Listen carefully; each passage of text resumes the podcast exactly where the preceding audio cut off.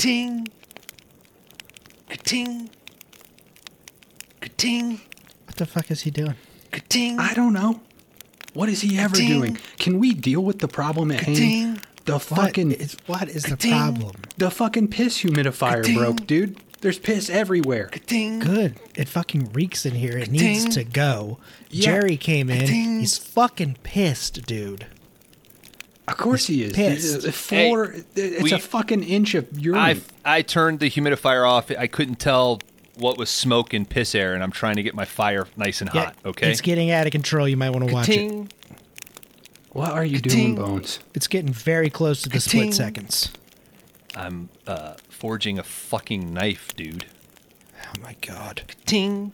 There Did you watch so- the fucking Discovery Ka-ting. Channel again this weekend? Ka-ting. There are knives everywhere. Just Yeah, pick one I'm, up. I'm Pick one up. preparing myself. You guys don't understand Warhammer. All right. God damn it. Flames, bro. Flames. Wait, I know. I'm trying to get it fucking hot. I, You're making a knife? I'm forging.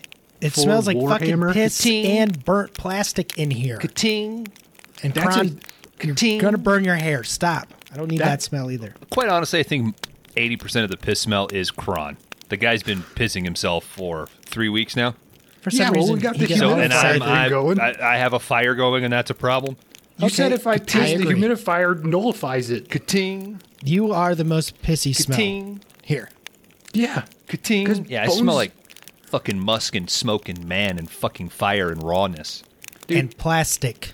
Yeah. Why are you making. Is that for a figurine in Warhammer? They're a Uh, fucking inch tall, dude. No, dude, you don't understand how you progress in Warhammer. All right, I've already killed plenty of men with my bare hands.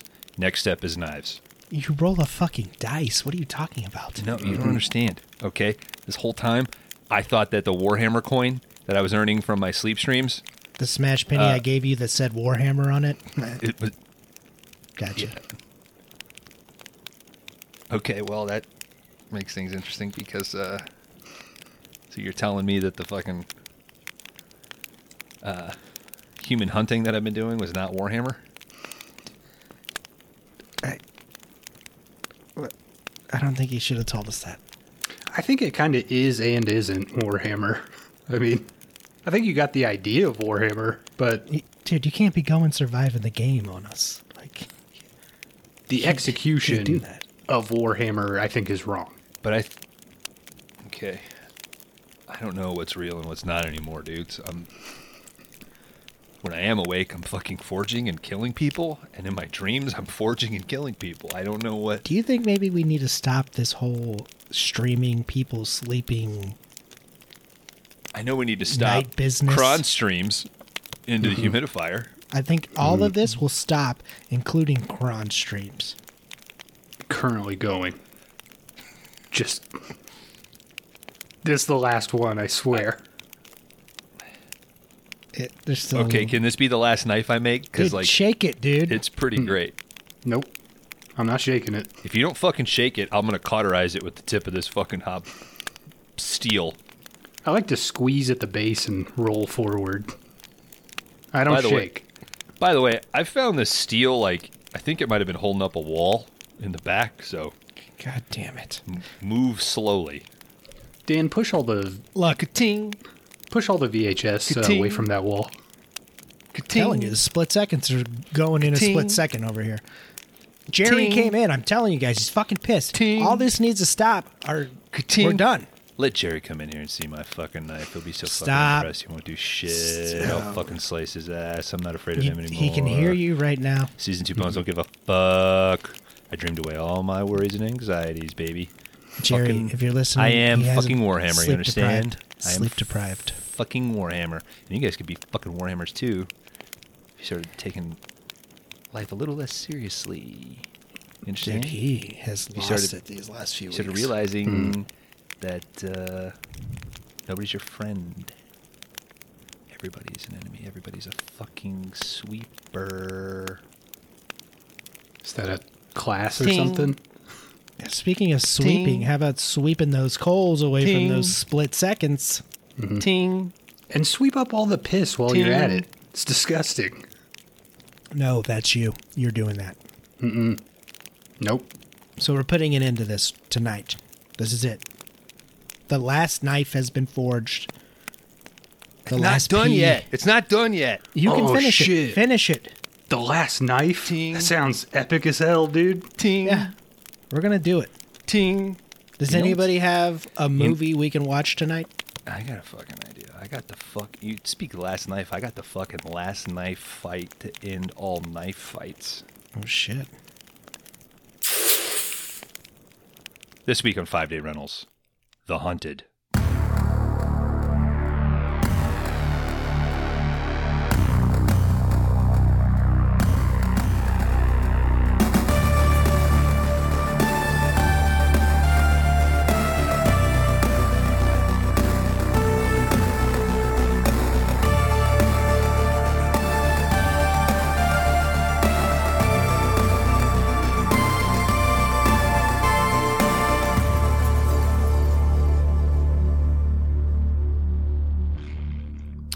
Welcome to Five Day Rentals, the video store podcast, where each week one of us takes a crack at picking a flick that we think meets a fun, non genre specific category. I am Bones. This is the last entry into Cat and Mouse. I'm joined, as always, by Laundry Dan and Kron Howard. Dudes, how are you? What's Fucking up? Slipping through the system, baby. On the run. On the you haven't been swept yet? Mm-mm. Not me. Just saving wolves over here, dude. Kron the unsweepable. Dan You- Wolf's best friend. Fuck yeah, right? Yeah, fuck yeah, dude. Don't even bite me. my best friends. Would you guys uh, come after me if I turned crazy? I mean, I let you go for like because I might be s- six six months. crazy. so maybe you could end it. I think, Well, I, anybody is crazy to keep this up for three years. That's true. I think I would, but it like it wouldn't last very long. It wouldn't be in, you know, a good movie. If that's what we're getting to. you're saying because you'd kill him so quickly, or you Yeah. couldn't fucking find him? No, he'd be, he'd be done. But For, Kron's first one dead. yeah, 100%. He doesn't even know to I'm be coming fair, after him. To be fair, You don't see him coming. Kron, you You're just dead. said you've evaded all the sweepers that are after you. You start coming after me, you're going to start making waves. okay, Kron, be able to find you're me. I dead think- as soon as we step out of the 4Runner, dude. I think there's some skill overlap in hiding and hunting. I love.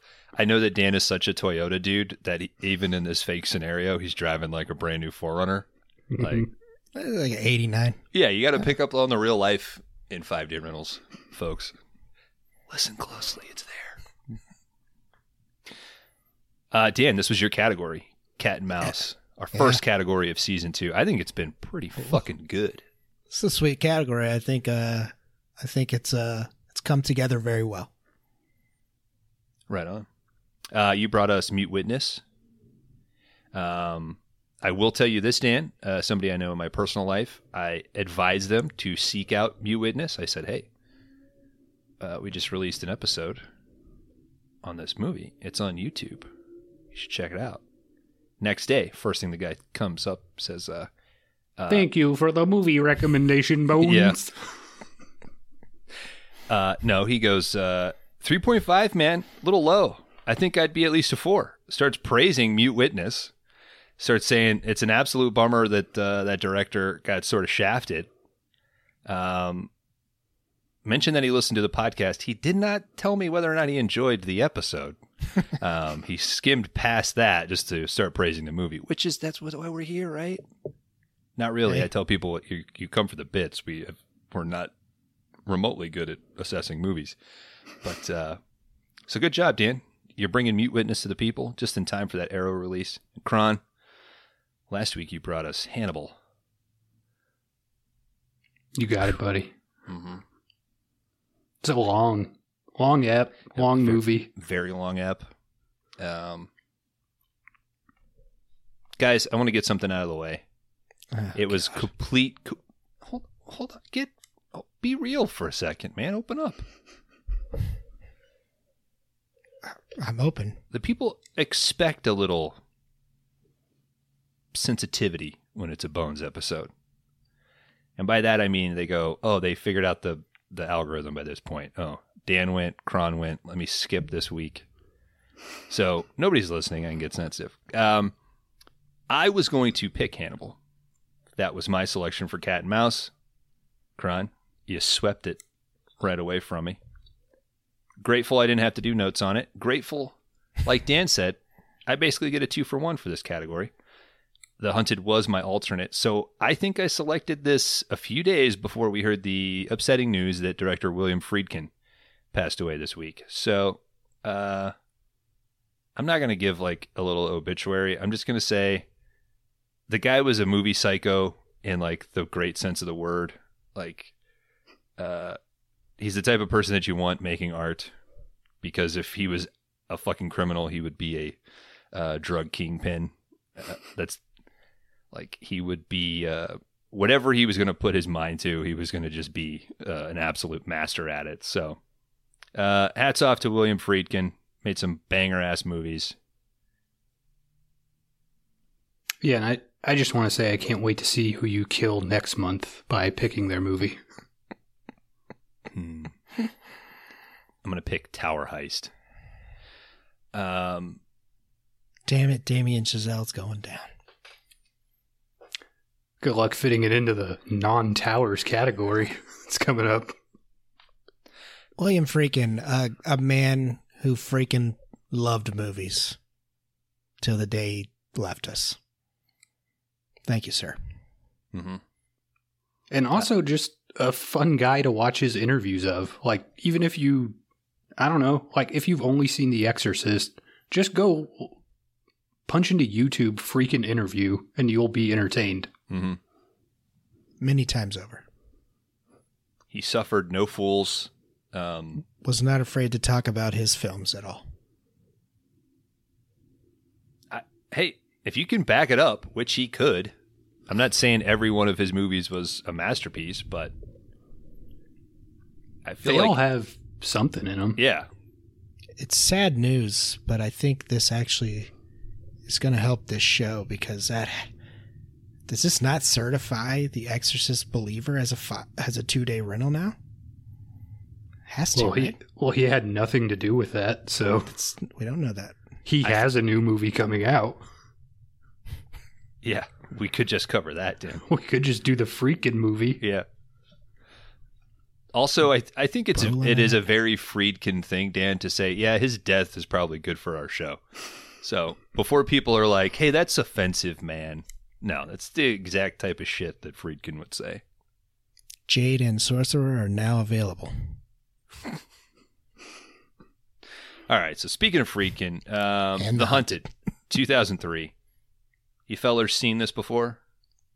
Never. A few times. A few times. All right. Was it anything that like you were expecting, Kron?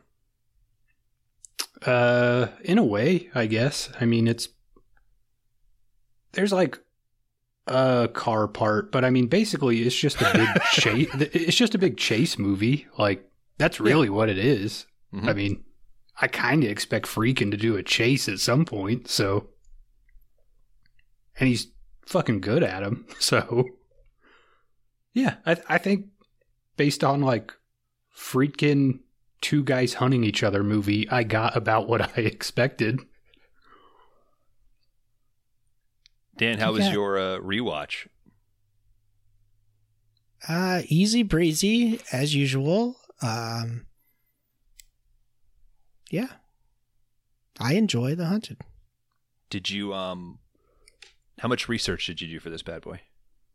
I got I got a few things. Okay. Did you watch any actual like cuz the last 2 weeks have been like relatively modern in the era of like a lot of, you know, behind the scenes footage. I was surprised at how much there was of the hunted.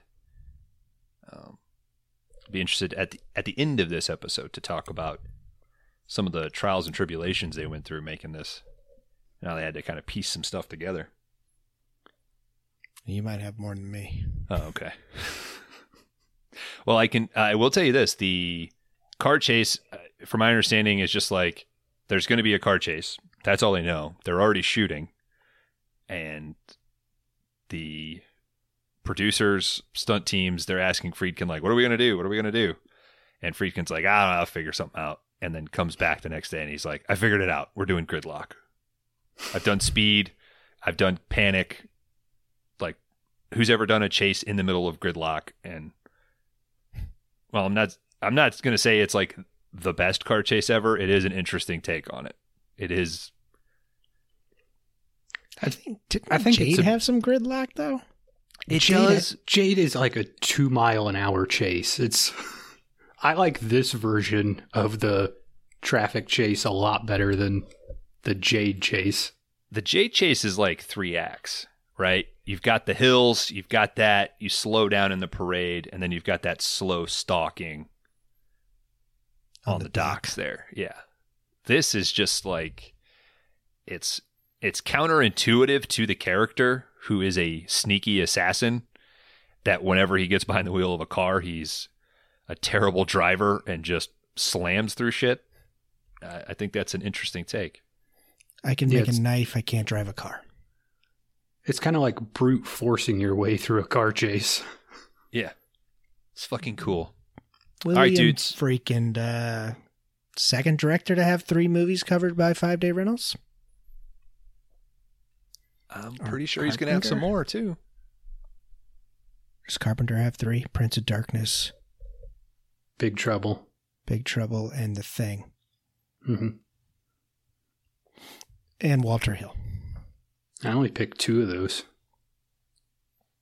Fucking three pack a day Carpenter outlived William Friedkin.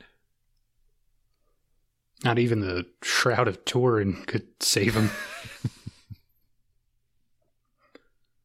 All right, guys, before we jump in this, uh, per the new way of doing this, guys, rate my Letterboxd. At the time of uh, our review for The Hunted from 2003, directed by Mr. William Friedkin, Letterboxd user rating is sitting at a 3.1.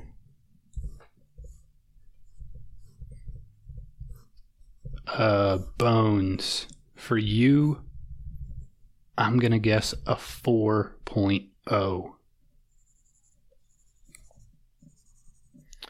Bones, I going for you a 3.5. All right. And uh, I will play at the end of the episode. All right. Guys, you ready? Let's hit it. This thing fucking cooks, man. It does. I was Yeah. surprised by that. Like, I think the first time I paused this movie, I literally had like 11 minutes left. And I was like, oh shit. Like, movie just zipped. God said to Abraham, Kill me a son. Abe says, Man, you must be putting me on. God say, No. Abe say, What? God say, You can do what you want, Abe, but the next time you see me coming, you better run. Abe says, Where do you want this killing done? And God says, Out on Highway 61. We got the eyes of Benicio. I don't del live Toro. anywhere close to that, though. I know. That's why you got to figure it out. Get your ass there. It's the word of God. so I got to fucking drive to Highway 60. Get your Yeah, ass to Highway drive. 61. Well, 61 probably runs north south. So you're probably going to have to take an even numbered highway to that one. Right? Isn't that how the national fucking highway system works? I have no idea. Okay. I got to do a, a, a letter to get to a number, to get to two numbers, Yeah, to get to an rename, rename them all. Start at one, somewhere up in Maine, Yeah, work just your way go- across. So you know, like if it's 15, you're like, oh, that's the Midwest. I think they already kind of did that. Mm. Like the U- the US interstate system, I think is I think there is like a east west Isn't like California like the 401 or some shit? I, don't- I thought it was the 101. Whatever. I don't know. Why don't you So you- you're saying assign got our California person to tell us? California person, you know who you are. Let us know. It doesn't matter. This is the type of stuff that is going to get you in trouble with God. Like fucking plug in Highway 61, load your son up into the car, and get out there. Because you have got to prove. That this was the last Johnny Cash performance. Yeah. And I was like, did I miss him in there? He does the intro He just does the and the, voiceover. outro. he, didn't fu- he didn't fucking act. Yeah, he did. That's So- acting, bro. So what? He Clo- read that. Clo- Clooney didn't act in Fantastic Mr. Fox. What are we saying, Dan? No, he had a. I, I don't know. That's I don't. You saying Kevin Spacey didn't act in Moon? Hal, turn off the computer. All right, we've got the eyes of Benicio del Toro. We're in Kosovo. It's 1999. The Serbs have taken over an Albanian village. This is not a war, dudes. It's a fucking slaughter. Del Toro is playing John Rambo. Sergeant First Class Aaron Hallam. He's ordered to infiltrate a mosque that houses a Serbian commander. This is the third village in a week that this Serbian commander has invaded and slaughtered. He's cranking off to that uh that propaganda poster, is he not? Yeah, He's he's got, staring at it pretty hard. he's got them in every single room, and was like, yeah, sometimes damn, dude. they look like fucking Shepard Fairey put them up. There's like 20 of them in a row. Well, it's like Dan's Man Cave and 5DR posters. Like you're just like proud of your work, right? This is this is cool. There you go. So he's pointing at it. There's one on yours right behind you. Yep. Um, dudes, Huh? we're we're getting Nah. gnarly fucking explosions here. There's definitely a mix of practical and digital. hmm Um, Yeah, it makes uh, Thunder in Paradise look like the shit it is. yeah. Don't you talk like that. There are literally like 20 explosions in the first eight seconds of this movie. It just proves that NATO fucking sucks and can't hit anything. Yeah. Why Well, are we they're trying paying not all to, this they're money? trying not to hit there, guys. Okay. So we've got this infiltration squad. Uh, I don't think Hallam is the commanding officer. He is basically just the point man for this crew. There's like four other guys with him. Guys giving Hallam like, "Hey, this is the guy we're going for. Head head in. We'll give cover fire." So Hallam, he's all blacked out. He uh, advances. We've got more explosions, gun gunfire, screams. Like these Serbs are killing Albanians uh, by the dozens. They are lining them up, executing them. They seem to be leaving the children. Hallam is bouncing through there, through columns, through rubble. He's pretending to be dead uh, next to dead bodies as soldiers are walking by. You get this weird, like, Fidel Castro look-alike who rides he's like riding on a bike and he waves at the camera.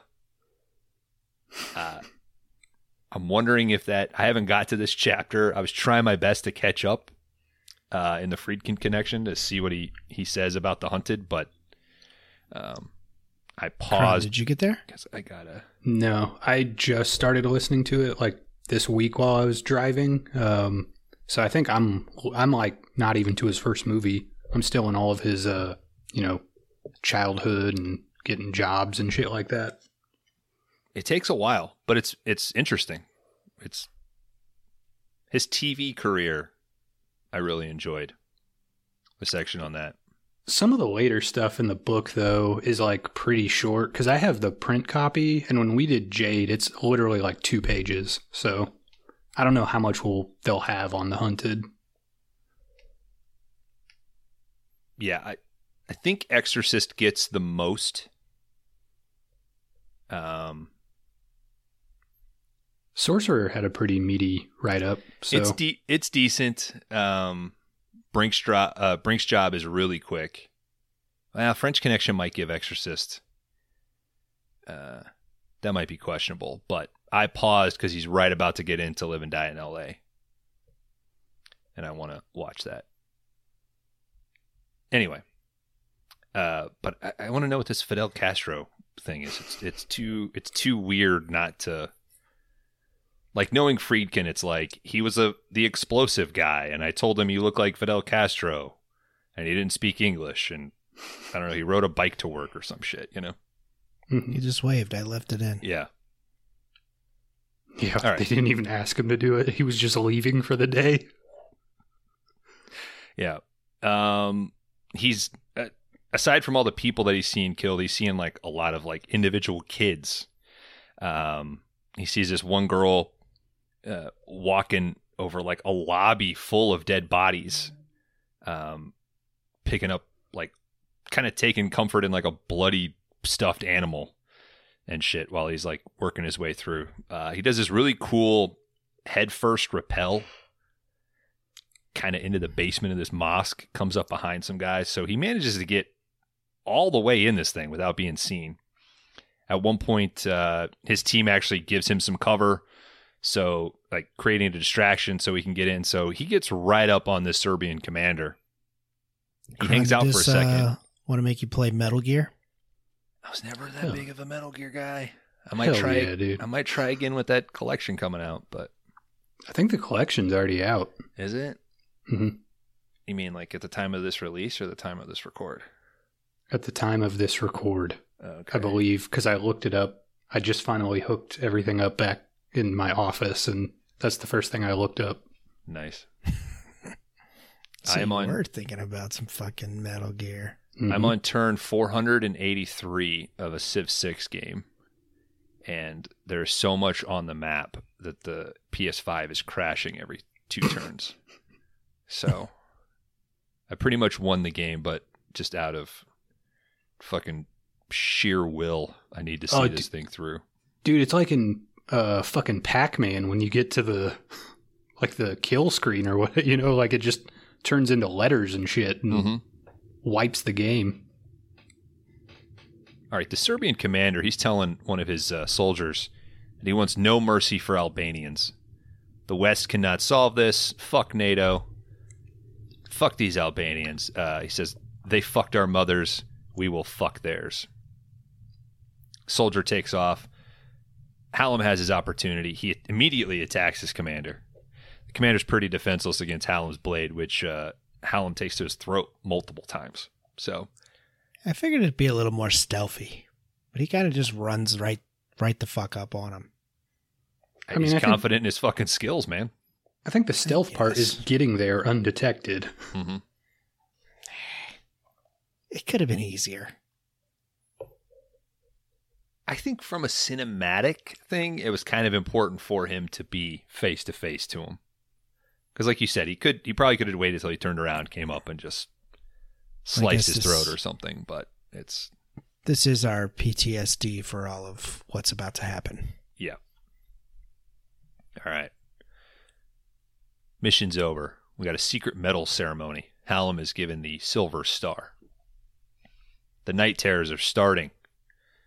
He starts seeing the events of Kosovo play over and over as he tries to sleep. He's covered in sweat. Can't drown out these screams. Dude, worst barrack room ever, bro. It's like a dark room with like two, like four beds and just a spotlight under it. Yeah, this guy's like a sergeant first class. He can't get a It should be having like a nice full size bed. Yeah. Well, also just drag your bed away from the spotlight, from the one light in the building. Very How can you apocalypse. how can you sleep like that? Yeah. Are we meant to take it like he's in some NATO bunker in Kosovo or something still? I thought it was Like- more just like an effect for the movie to have everything dark around him Oh, and I'm- only I'm he's almost positive. illuminated. That's what it is. Yeah, it's All right, dudes. Real Let's cut quick, to- do, yeah. do you guys think any like do you think the movie would have been better without the opening in a way? Cuz I feel like the whole rest of the movie is like one thing and that's the only part of it that sticks out as like separate time, separate area. No, I think I I think the movie's better with this. I could see them like mixing in flashbacks or something throughout You know, like you get little glimpses of stuff throughout. Like that could be a way to do it. Yeah. I kind of I, think- kind of like that it's out of the way already. Yeah. I think it would kill the flow. That's true I th- too. I think it could be a little shorter, maybe. This? I Yeah, the opening. Oh, this thing takes like eight minutes, man. well, it could have been seven. Okay. Well, it fair enough. been I- we could have cut out Fidel Castro. And I guess he could have killed him faster. You know. It just seems like the whole. His special ops. I don't know. I was going back and forth on it of like, do I like the opening or not? I think it shows a lot of his skills. It shows you why the rest of the movie happens, but Yep. I don't know. There's something about like if you just started with this next scene, like that would be cool too. I don't know. Let's think about that as I take us through this story further. We're in British Columbia, the snowy forests. We got That's Tommy Canada. Lee Jones. Yeah, it's it sure is Canada. Hope I Sorry. didn't mispronounce anything. Tommy Lee Jones, he's running through the woods. He's tracking something, something that's bleeding. We see this poor little white wolf limping, leaving the blood trail. Good thing it wasn't his wife. Yeah. Jones catches up. He attempts to help the wolf. He frees him uh, from the snare. It's cutting into the wolf's paw. Dude, is He this also- a metaphor for his wife? Oh No. shit! No, no, no, Whoa, shit, dude. Whoa! There's a part where he uh picks up like a bunch of moss and puts it in his mouth. Yeah, that's what I was getting And- to. Yep. He uses it, but at first I was like, I guess this dude's just loading up on some vitamins and minerals before he helps this wolf out. Mm-hmm. He's just preparing it in case the wolf bites him. He's ready Yeah. to. But as we've discussed on this podcast, fucking dog spit is like antiseptic, dude. You think um he would be better to face the wolves than the gray than Liam Neeson? See, the difference is Liam's out to kill the wolves. That's his fucking job. Tommy I Lee mean, Jones If a wolf turns, is I not a think killer. I think TLJ is is taking out that wolf. I might pick Tommy Lee Jones over Neeson in most categories, like Yeah. just in general. Well, I so I can take both of them. So that's tricky. I don't know which one Whoa, dude! would I, be harder. I agree. You can take Liam Neeson. TLJ. I don't know. He's got uh, I- I know. he's got those fucking beach kite ears, dude. You seen him in this I get a hold of one of those. He's pretty fucking good in this movie. He's old as He- fuck. he's old as fuck, and he is pulling this shit off. He's crawling he- like a wolf through he the might be- woods. He's up there for my favorite actors that we've covered on the podcast.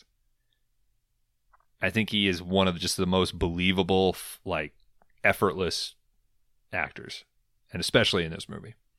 But let's keep going. So, like Kron said, as he's helping this wolf, he digs through some snow, gets down to some moss, starts chewing on it. He pulls the snare off the wolf, calms him down. Whatever, like the the pack that he made in his mouth, some sort of antiseptic or relief, something to kind of help pack and stop the blood, I guess. He mashes it on this wolf's paw, lets the guy go. Cut to Jones walking into a bar. Now, this is done in like three shots, and it is fucking incredible. He Mhm. walks in a bar. He calls out if anyone has the initials JW. Some dude says, Yeah. Jones walks over to him and says, uh, Is this your snare? The guy's like, Yeah. Jones immediately wraps the snare around the dude's neck and slams his head into this table. Uh, the bigger guy at the table, like across from the table, stands up. Jones just fucking points at him, stops the guy in his tracks, and says, No more snares on wolves, guys. And fucking walks out. It's real cool. It's fucking cool as hell. Fucking cool. Yeah. The shot too of that guy's head hitting the table is like I don't know how they did it. It looks real, and he's like instantly out as soon as he touches the table. He's just Yeah. like not getting up. Yeah, I said say he doesn't get back up. It is. I mean, it is. It might be faster than the pencil trick from uh, The Dark Knight. Like him opening the door to the cut to the next scene is maybe 20 seconds, 25 seconds. Mhm. It's awesome. That's all you need. Silver Falls, Oregon. We've got two hunters. Kron, do you re- recognize one of these guys? Taggart. You piece of shit. All right. Um, two hunters. that guy. I was just watching something that had him in it as well, and I can't remember. CSI Miami. It wasn't that. It was a movie. All right. They're tracking some deer. They think they have it in their sights, but they also maybe see something else through their scopes. They head a little further into the woods, over a river. What are those scopes? It looks like they're down to like a pinpoint on the front of it. Powered. Yeah. I think it's they're super high powered. They probably it's maybe like a glare thing, so it doesn't give off a bunch of glare. Gotcha. And maybe because it's so small, like it can focus light more. Maybe I don't it's a wet environment. Yeah. there's Fog, mo- maybe. There's a lot of a lot of Moisture. that's a good idea. We're figuring it out here. Did anybody get the impression that maybe Del Toro hired these guys to try to kill him? No, that's not what I thought you were going to ask. That I did didn't- not cross my mind, and I don't know why you thought that. What were you going to say, Kron? Yeah, I did not get that impression either. Because he's talking to him like, kind of like, I don't know. He's just he's chatting with them as he, they're trying to find him. All right, let me let me get a few sentences in, and then we'll we'll discuss this on what this might be. All right, so I believe we actually see the titular Silver Falls. When these guys walk past. Looks pretty awesome. The hunters slowly step across some logs, and they hear, "You need all that equipment to kill the deer." That's how we make sure they're dead. When you kill with your hands, there is a reference. What's your weapon? It's fucking Hallam. He steps from behind a tree, flips his knife out. It's pretty dope. Fucking tosses it right into a tree behind him. The hunters aren't taking any shit. They start looking for Hallam immediately. Hallam's like, Your rifle's against my knife? They laugh this fucking guy off. What the fuck? Hallam sneaks up behind one of them, slices his cheek. The other fires a few shots. The hunt continues. Uh, we see Hallam up in a tree. Uh, he's also moving so fast, and they do like they pull out some frames, so he's like choppy, which I think is kind of cool. Like it creates that perspective from the hunters, like where the fuck is this guy? He got up that tree super quick too. I mean, he's way up there. Yeah. Uh, he he then baits one of the hunters who steps over a log, and they snap into a snare and like a drop trap. And I'm pretty sure like they're implying there's not that much of a crunch, but I think maybe this guy breaks his leg and is like I could hear the crunch. Yeah, yeah, then freaking out and trying to pull the the snare off. Kind of Um, looked like it was some. I don't know. Like he almost because of the way he had it set up, like rolled his ankle as soon as he landed or something. mhm. Like it kind of pushed his foot out from under him. That's kind of what I thought. Like it, you know, hurt him enough to take him out of commission, basically. Yeah. I'm wondering if it's set up that way so when your foot falls into that hole, it triggers the snare like even harder, hmm you know? But uh, while this guy's freaking out, we hear the screams of the other guy being stabbed. And then Hallam slowly approaching this guy that's snared. So, Dan, to your point, the fact that these guys are like nonchalantly just talking to some dude that they met five miles into the woods, I think what they're going for is the ambiguity of were they there for him, not just to hunt. oh, the sweepers comment. Yeah. Yeah, I guess I took it that way. Like, you know, whatever military organization Hallam is involved in, like he has gone rogue and they've sent these two guys to like you go find Hallam. Because I Yeah. don't know from their point of view, if I meet a guy in the middle of the woods, I'm not going to be like, all right, now I'm going to try to kill this guy. What is this penthouse forum? It's taxi cab confessions. Meeting a guy in the middle of the forest. I was just saying, if I'm hunting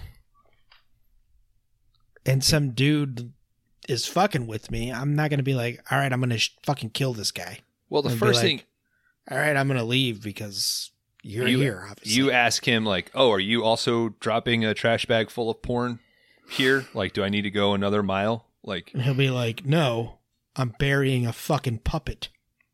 Oh, okay, shit. Okay, I'd be like, oh, sh- yeah, I'm so out of here, dude. stay I'm away. fucking out. Dump, dump your Lisa Ann articles elsewhere, dude. Lisa Ann, 2024. Are we old enough? Is it time for us to take a trek out into the woods and drop a bunch of porn mags for the next generation? It's not you- fun anymore. It's a thumb drive. It, it's But so it's- lame. You need that. ask, do you have one in your house? You need that tangibility, though, Kron. You, even if it's a thumb drive, like you need something in your hand. Like, what is this? Right? Yeah, it's called your dick. What's gonna That makes your dick better. You understand? it makes what's playing with your gonna- dick better. What's gonna draw their eye to it? I mean, you know, a magazine. That's like a you big put a bright little, thing. You put two Cell little circles and two dots in the circles. And the, the international sign of titties. People be like, "There's fucking tits on this." You just I put heard it in. about this. You just put it in anime or pixel form, and these kids will Mm-hmm. go off, dude. Do an unboxing of a Playboy. Got to get more views than the actual yeah. Playboy. all right, let's just all agree to go buy a print porn magazine. Are we drop it hustler woods. guys now? Are we hustler guys? Yeah. Might be. Is Penthouse still around? I don't know, but let's do it. I, I don't know what is, what isn't still around. Which ones show full bush? Yeah, what I want hardcore. hmm All right, let me. Hustler. Just just go to your bookmarks, Dan. Jesus. Yeah, it's Hustler magazine. Quit pretend clicking.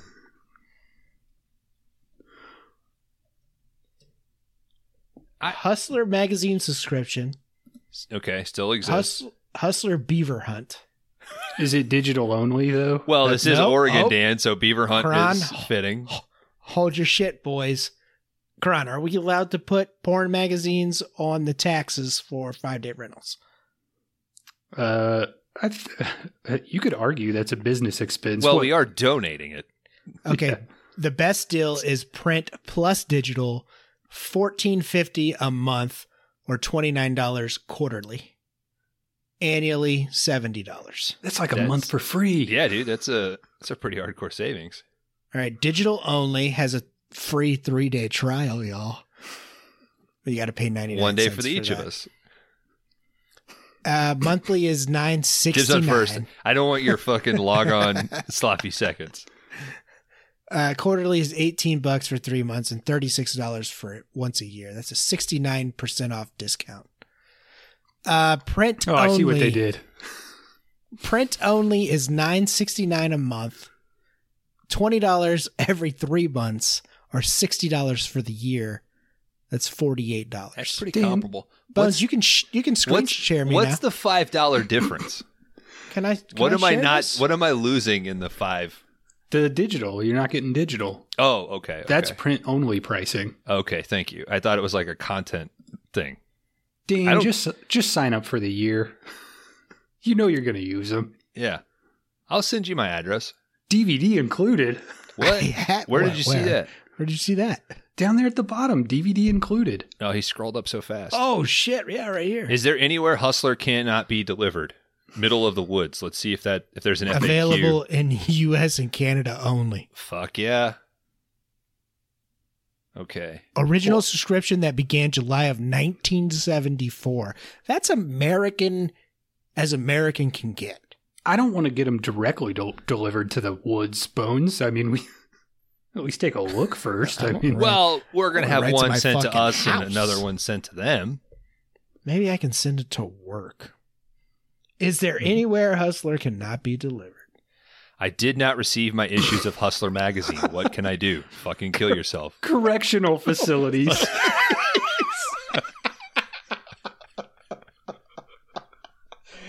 We draw the line All right, listener. when so you go the, over the line the, the first of the law. the first FAQ question is: Is there anywhere the that hustler cannot be delivered? And when you expand it, it simply says hustler cannot be delivered to any correctional facilities. That is it. All right, Dan. Make That's- sure you get a screenshot of this for the the Instagram. That's got to be like a federally mandated thing. That probably cut out half a hustler's business right there. I Yeah. mean, I don't think I should put this on Instagram. We might get Do you think we could? Um, and desist. I mean, you could you could still put a, a hustler in a in a birthday cake and sneak that into prison, though, right? I mean, Mhm. I think you could. Or I there's shops all around that we could buy a copy. I think I got an idea for a gift this the ne- for the next Budge store. Yeah. please leave Barnes and Noble now.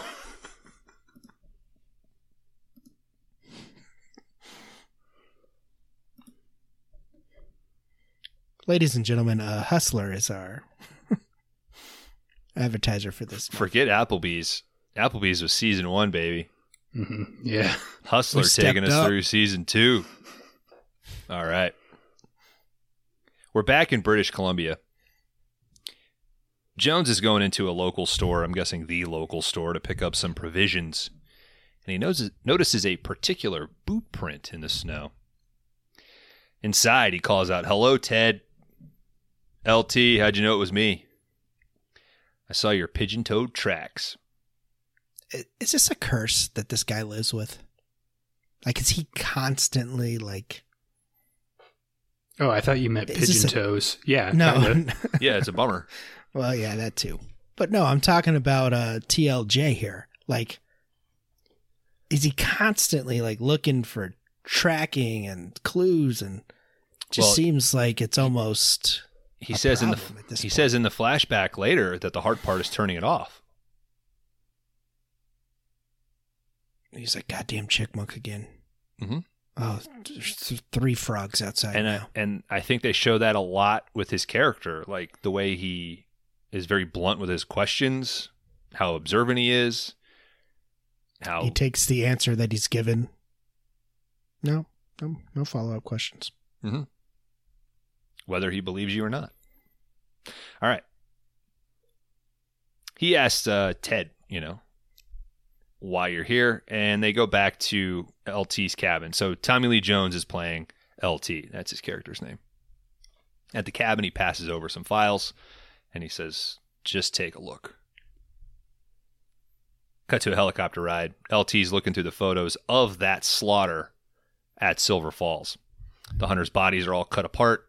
I would say three or four hefty bags each, based on Yeah. how efficiently Ta- he, he Taggart's a pretty big guy. I mean, Excellent point, Kron. If I'm six bat, Taggart might be a five or sixer.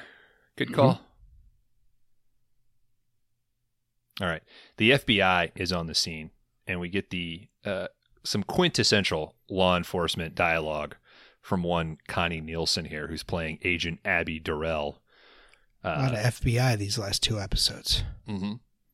But uh, yeah, I think she's like, I want to move some of your guys to that valley over there.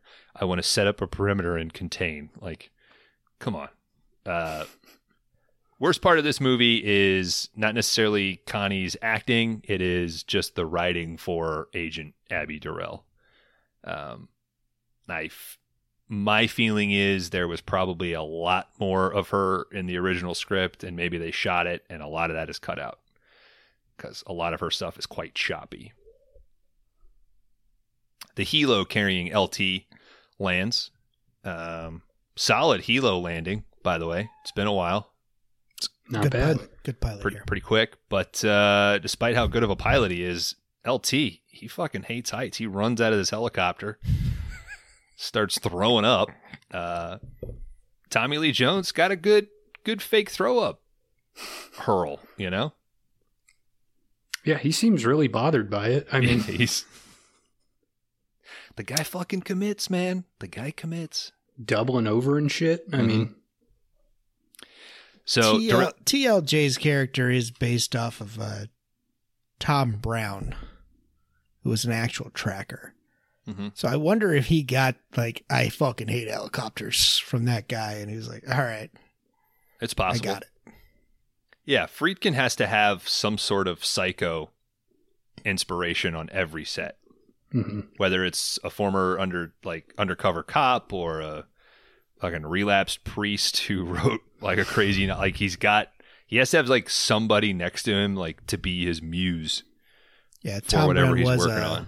was a technical advisor for the movie as as they were filming.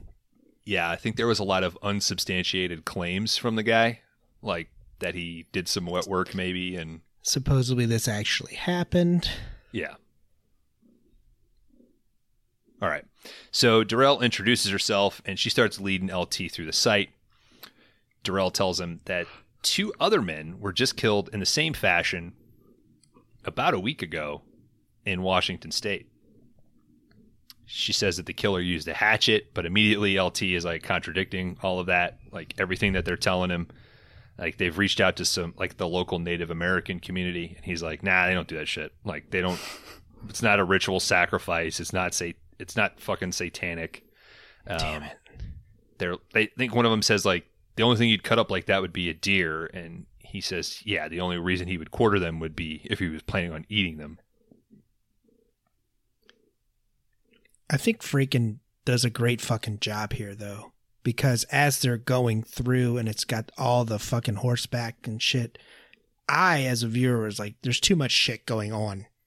And then they address that like immediately. hmm And the other thing he does well is a lot of his movies have a lot of explanation, a lot of exposition, and it's always done in an interesting manner. Like this could have very, very easily just been around the hood of a car with them looking at photos and her pointing at a map.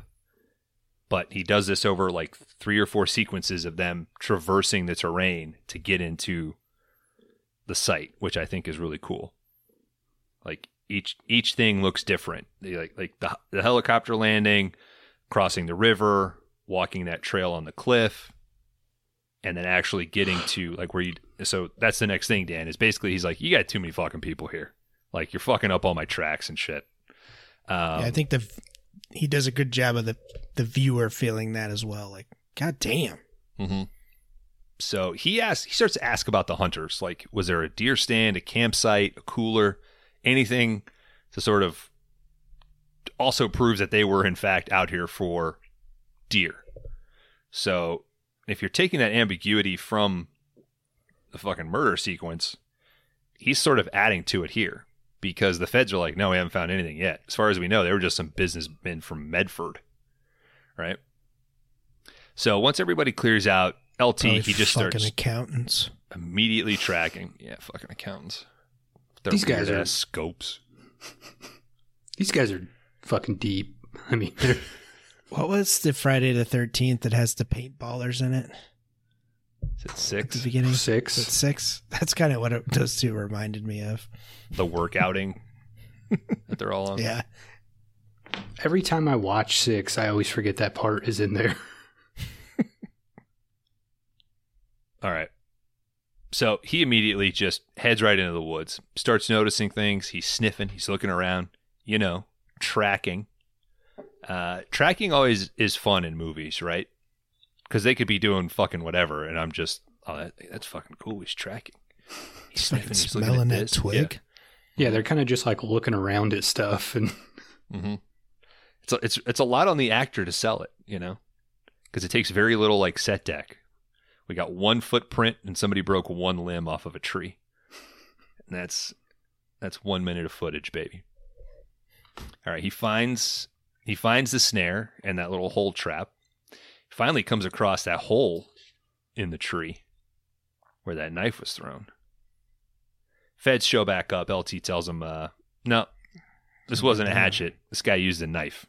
It's a good looking hatchet wound. Yeah, I think he's like he left his signature right here, and I was like, oh shit, he put his dick through that tree. He fucked that tree. Damn. Damn. We're obviously looking for a very thin-dicked killer.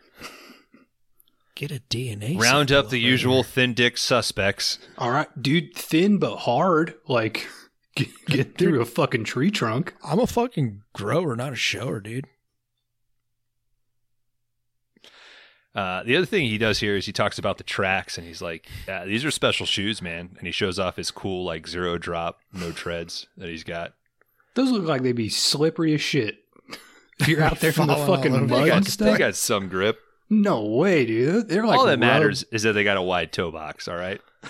I'm still laughing at thin dicked usual suspects. I can't fit it in a fucking condom, you fucking cocksucker. All right, LT wants to push on. He's got to be forced to take a radio, and he refuses a gun uh, from Abby's partner.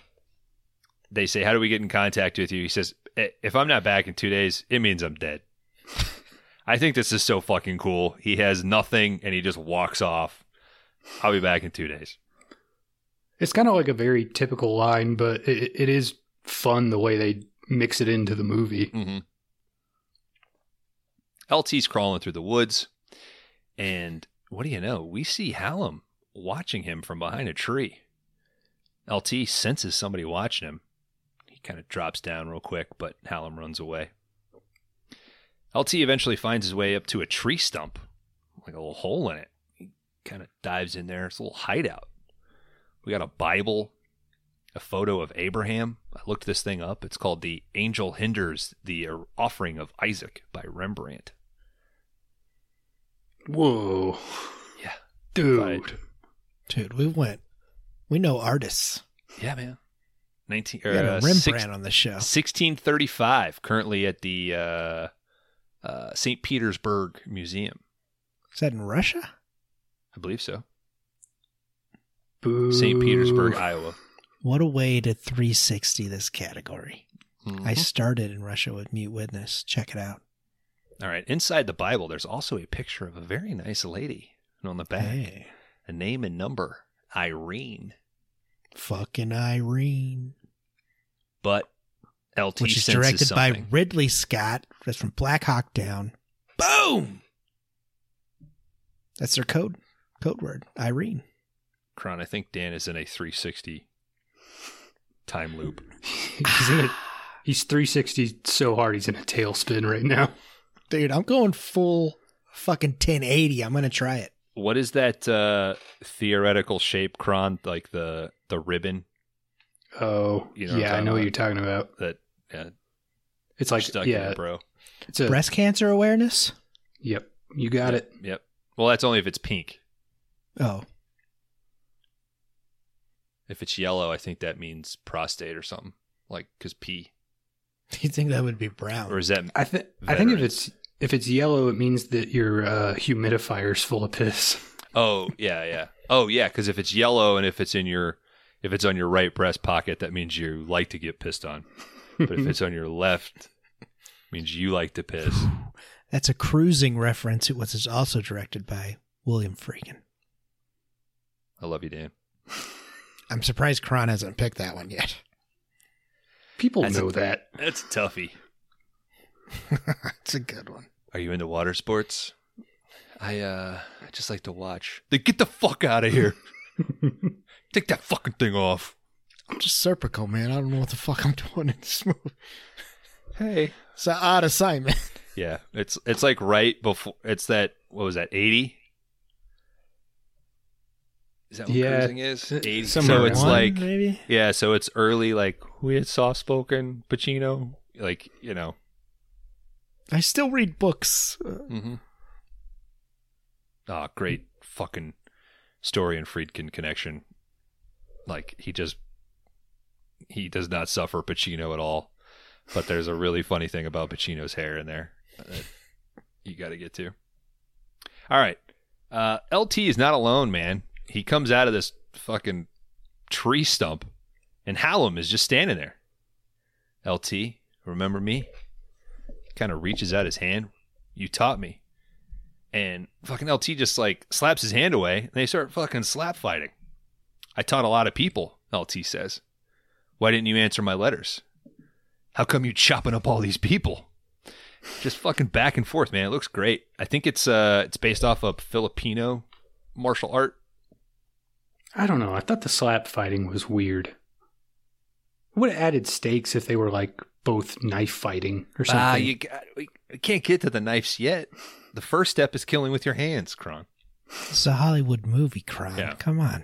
Also, I think he's just trying to like grapple him, right? He's just trying to like Talk. subdue him, and it's like a back and forth. Like get off, get off of me. Like let's keep talking. I I think it's This fucking is cool. how me and Bones act every time we see each other. Yeah. You've seen that. hmm and it always ends with me sitting on Dan's chest, saying, "Take that fucking bandana out of your back pocket, you liar." I said it's in the right side. You don't know the fucking codes. We'll call that one a draw. I wasn't crying. Not that kind of water sports, Kron. Kron, give us another Buzz Light. All right, Hallam says, "You see those scopes? Those weren't hunters. Those were sweepers." Hallam pulls out his knife. Oh, that's why they got the little, the little front part. Sweeper specific scope. Mm-hmm. Hallam pulls out his knife. Sweepers Tommy Lee is Jones a term counters. that they use. Did anybody read that? Like when he says sweepers? I've played the game where you click on the flag and you're trying to avoid the bomb. Minesweeper. Mm-hmm. That game belongs sweepers- to me. I guess they mean that So fucking stupid. Del Toro means that they were there to kill him. That's what Yes. he means by sweepers. Yeah, Okay. you were asking for confirmation on that. Yeah. yeah, that's what he's saying. Kron brought up a, a fucking computer game from 1996. Mm-hmm. That I didn't know how to play until 2010. Bones owns it. Mm-hmm. It belongs to You- me. You own it Minesweeper. or you're good at it. Oh, I'm fucking great at it now. He's got the CD. Mm-hmm. The disc, the diskette. I don't have any CDs, guys. You know my brand is no physical media. Oh, I know some. I have a digital media, copy of Minesweeper that Disney often goes in and, and re edits. So I never know where the fucking flag is. All right. Bastard Walt. LT fucking knocks Hallam out with a log. We get this What great back if, and uh, forth. What happens if the first square you click on is a bomb? The game's over. lose. It doesn't give you like a. You sure about that? It doesn't No. give Have you you- like a. No, have you you just- honestly never it's, played it's your first play, Minesweeper? so you restart. I just click around, dude. Fucking click on shit. There's a strategy to it. yeah, you Not gotta to click. me. You gotta. Cl- Well, shit, I got like 10 on that one. Mhm. Yeah, I see how many clicks I get before the bomb explodes. Kron, you should just play the egg game instead. I'd seen the one thing the other the other day had like the NES and it was the egg game. I was like, fuck yeah. Fuck yeah. All right. Uh, so they wrestle here. They're fighting back and forth. Hallam gets the upper hand by getting Cruising LT's style. arm in like a fucking sick lock, almost dislocating LT's shoulder. He's kind of able to finally break this. Then they they're jumping for the knife multiple times, like it's in between them, and they they dive. I think like the third beat of this, the knife is like kind of into like a ditch, and they have to run and dive to kind of get it. But Yeah. A fight Uh, with five DRs would be, just be a Dorito. I fucking love Doritos. Stay the fuck out of my way while you chopping up these people. All right. Um, but what's cool about this is like as LT's diving for the knife, Hallam just kind of tackles him instead, and LT's kind of knocked out. Hallam stands up a little bit. He's still a little woozy himself, but he gets shot in the back with a trank dart. Fed issued trank dart, apparently. Fucking FBI, dude. Ruin everything. Shouldn't all law enforcement just have trank darts by this point? Like, what? I- we haven't I figured that honestly- out. I honestly think they'd have more fun with them. Like,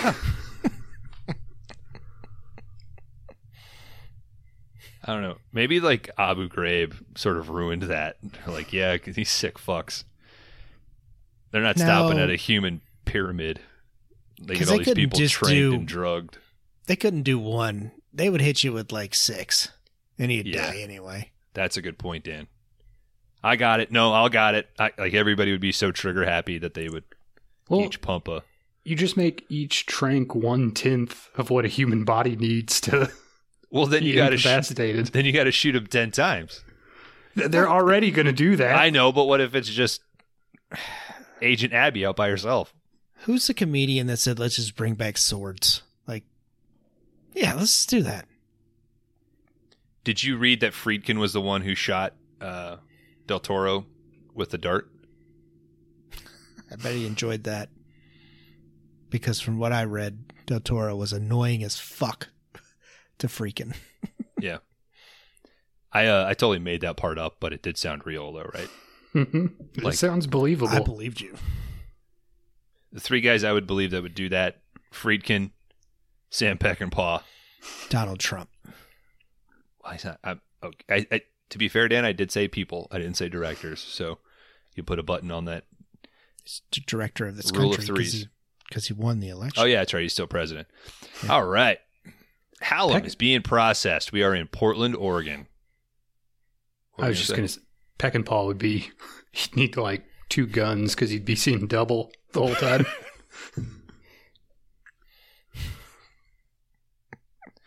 Orson Welles would just use it on himself. So Film All right. us. we're in downtown Oh. Portland. Oh, the French tranquilizer. Mm. All right. Downtown Portland. Fed office. Uh, we see LT. I'm in mo- no. Put a black ribbon. It's always on like the Put third black time I'm trying to get into something, right? You Put stayed a on. black ribbon. you stayed on my directors door. too long. I'm in Morden. Ah, fuck. What? BDP, man. It's, man- You're on the call. A man Brian. has lost his life. Brian, Hey, you're Brian on the, call. Bo- Brian the bomber here. What's up, buddy? You've Oh, outlived. man, yeah, you've I know. outlived another one. Holy Yep. mackerel! I'm so. It's a oh rough week, God. huh? First Pee Wee and then this. Jesus fucking Christ. 5D douchebags. What are you?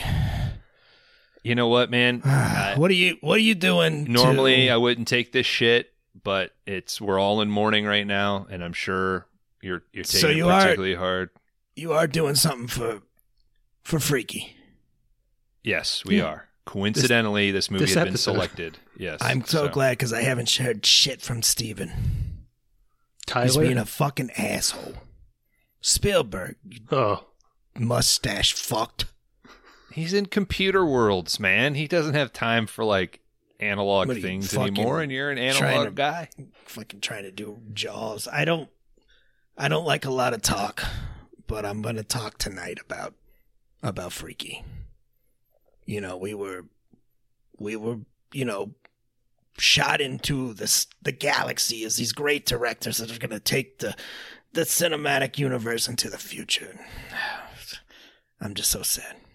The crow makeup that you it. have is that fresh, or have you've been wearing that all week? Like I'm thinking about uh I'm thinking about redoing a like a fourth one. Or should I just rehash it? The crow? That's a serious question.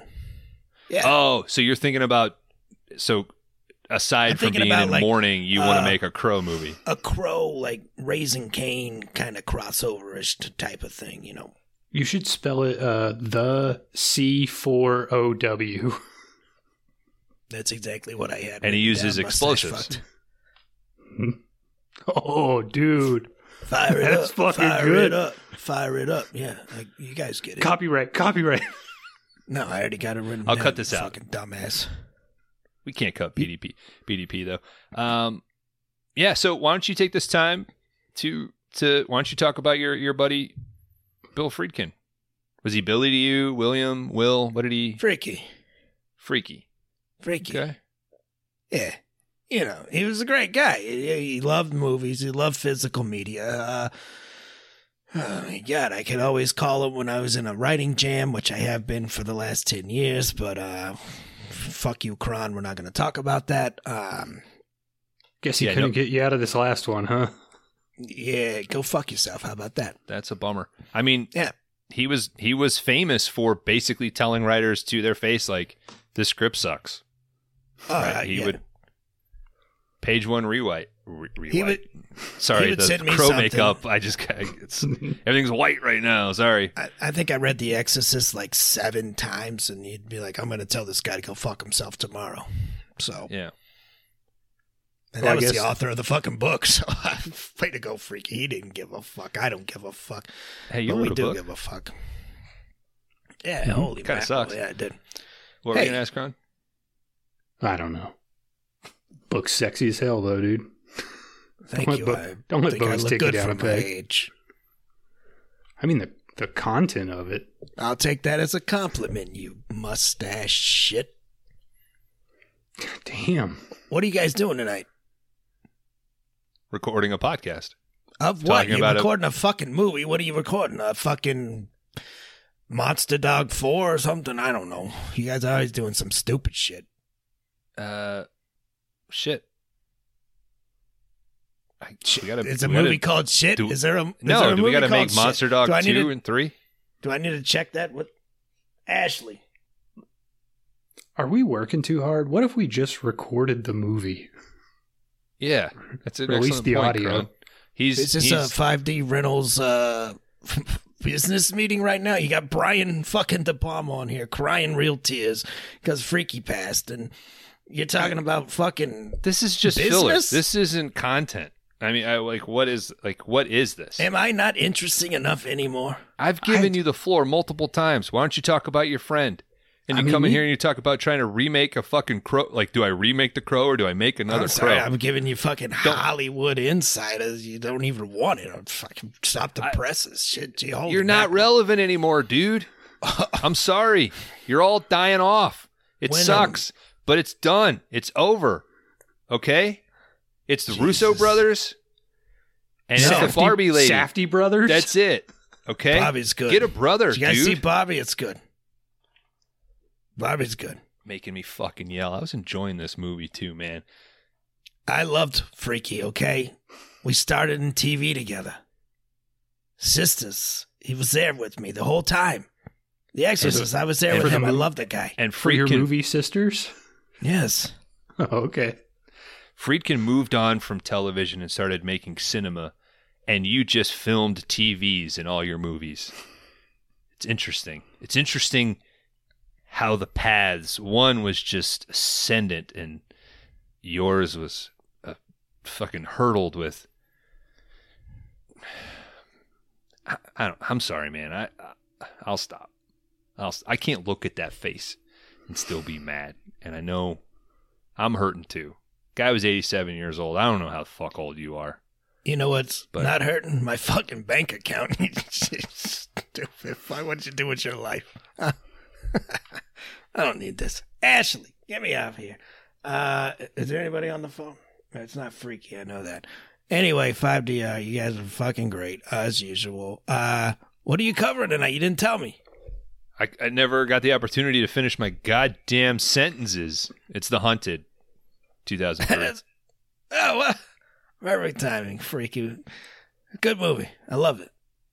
Scary uh, cat and mouse. You guys should think about that as a category or something. Cat What'd you give it? Right there. four, four out of five. For me, I'll give it a four. Okay, okay. Wow. That's high praise for you. Yeah, DDP gives it a four. Thanks Just for call coming by, dude. DDP? Yeah, Diamond I said Dallas Page. BBP, BPP, several. I don't know. It doesn't matter, guys. We're all crying tears of joy and sadness right now. Uh, I give it up for Freaky William. Freaking, I love you so much. Uh, you'll always be in my heart. All right, guys, I gotta go. Uh, Sharon Stone's on the phone. I gotta go. Another lawsuit, I bet. Hey, let's Whatever. uh What I miss? Let's off pod outline C4 Crow. Sounds promising. Is there like a Crow remake coming out or some shit? Safaro. Sephoria. Maybe takes place in a mall. Do something with that. Sure. So this is a new Crow movie. Uh, yeah. So what you missed when you took a piss, uh, Brian De Palma came in. He can't decide whether to remake Crow or to make Crow Four. And Kron said you should spell it C four O W. And I said, yeah, he could use explosives. Well, I think he's wrong. Obviously, nobody will ever hear this. This is all going to be cut out. we It should have been the Crow Five, I believe. I think there's already four. Really? Yeah, Okay, Well- well, our, ours is just going to be a sequel to the first three. We could do uh, how many fucking That's true. Halloweens reset, that's true. right? That's like true. we can. That's true. I'm doesn't sorry. matter. We can erase it. Yeah. Only number three exists in this universe, not the rest of the Mhm. 28 Yep. It's just a throwaway line from a hot teen. Right. with huge Uh, books. She's a books. she's a nerd. She's a nerd. All right, let's get to this, dudes. Hallam is being processed at the federal building in Portland. Uh, LT he meets with the head of this department of this local FBI branch, Van Zant. This was the guy that um, thought, based on all of the shit that was going on, that maybe LT knew this guy. Sounded like one of his because he even asked him, "Is he one of yours?" Sure enough, LT's like, "Yep, I trained him." Now, in the interrogation, uh, Abby starts asking Hallam some questions. Basically, says like, "You don't have to talk to us if you don't want to." And Hallam just starts going on about the plight of the chicken. He says six billion die each year, and if you haven't caught on by this point, guys, Del Toro is just doing his best Seagal for the rest of this fucking movie. Uh, particularly talking about these chickens. Abby asks if Hallam would rather talk to somebody else because if he's just bullshitting and he's not going to talk to them, like, would you rather talk to LT? Hallam kind of even points through the the glass, like, he knows who I am. Blah blah blah. I really wish I knew like more chickens. I would I would run with that, but Like you would you would have brought him on the show. no, I just would have hit some jokes. I guess I could do a chicken run joke. Oh, like you Mel you wish you were more familiar with. You had more chicken reference. yeah, in my life. It's always good to write your jokes during the show. Mm-hmm. Can anybody else name a type of a chicken Mm-hmm. besides got your- just a chicken? You get your Like rooster. You got your hen. You got your chicken. The rooster makes it with the hen. Who's making it with the chicken? Sounds like the rooster's a goddamn fucking pimp, baby. How many chicken McNuggets do you think you're getting out of six billion chickens? Six billion. I think one chicken nugget is a whole chicken. No way. That's what it should be. Compressed. That's what it should be. so they throw them in one of those like Paste grinder things that they make, they defeather them, and then it. No, You know feathers there's a- and all. like one those- little chick. You know those like YouTube videos where it's just a, a fucking hydraulic press lowering down? hmm That's what they do. I, they don't need It that. has to be live. They too. legit have, and it's it's making me sick to my stomach talking about it. But they have those grinders, Yeah. It's just a like paste. where they they basically look and they're like, oh, that's a male chick, and they just throw them into these like fucking pulverizers. yeah, yeah, that's. So You could do that to me. I'm is all right. that what some of the six billions coming out of? Or are we talking Tyson overly like overloaded with fucking hormones and steroids so they are 10 times the size that they should be and they're so Mm-hmm. Mhm. fat that they can't walk around and they have to be loaded up with antibiotics because of all the inflammation and disease and shit from 400,000 chickens being in the same pen. Is think I'm- that the 6 billion that he's referring to that are killed? Well, I think that would be a majority of them, just in sheer numbers. I think we're supposed to feel like he's comparing humans to chickens, and we should be like concerned. Uh, he, well, I think he is a he is conflicted, yeah, based on what he's seen, and he's I'd believe that this guy's character is like hardcore vegan, like living out in the woods, like just living off the land and shit. killing hunters. Yeah. He was traumatized by Bambi as a kid. Then he went to Kosovo. No way, man. Didn't stand a chance. You got to weed those people out. Did you watch Bambi as a kid? First fucking question on that exam. Do you think Bambi's mom deserved to die? Well, that's the Marines. That's the first question they ask there. All right. Hallam starts naming off. He's like, I want to ask LT about, and he starts naming off these random operations like Operation Black Eagle, Operation Mongoose, Operation Cobra. LT busts in and he's like, Shut the fuck up. You want to get yourself killed? Like you you were talking about stuff that never happened. He's like, listen here, you stupid fuck. You know what happened with Ricky Ticky Laffy Taffy operation. Mm-hmm. Don't you dare bring up Mongoose on five day rentals. Or Cobra. Poor Kron. My poor Kron. Because you're you were the That guy was who your had bit, the dude. you were That the was one your who had whole the bit. mongoose that died. Yeah, but he's like fucking behind glass and shit. I mean, Oh, okay, so so you He's moved still- on. That's cool. he's still with me. We're He gonna still be lives in my heart. we're gonna be put in the same coffin, so That's pretty cool. not that sad. All right, LT tells Abby that uh, his name's uh, Sergeant Aaron Hallam, Sergeant First Class. Van Zant, in his office, is then approached by some dudes. Now, one of these men was formerly in Hallam's squad, if you remember. And it was eating at me. I was like, where is this fucking guy from? And he is one of the goons from the Big Lebowski. Like the nihilists? No, the uh, the one that works for uh, Jackie Treehorn? Jackie Treehorn. Yeah, he's the "Where's the Money" Lebowski. Where's the fucking money? Yeah. Woo. Does this guy look rich to you? This guy looks like a fucking Yeah. loser. So this is this was like a cool touch that he was his former uh, commander in Kosovo. He is now there. He is under the order of the attorney general to take Hallam into custody. Van Zant kind of fights this and says this dude fucking slaughtered people on federal forests. Like you've got no jurisdiction here. Dude pulls out a secret memo. Check this shit out. Van Zant's like nothing we could do. And uh, this guy's name's like Doug or Hewitt, I think. And then Hewitt basically says uh, that Hallam has done stuff for the American government that nobody will ever know about. He can never be prosecuted. He can his picture can never be put out. Like he simply just does not exist.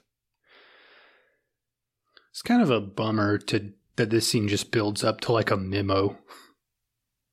But that's the government, though, right? Like that's, Yeah. that's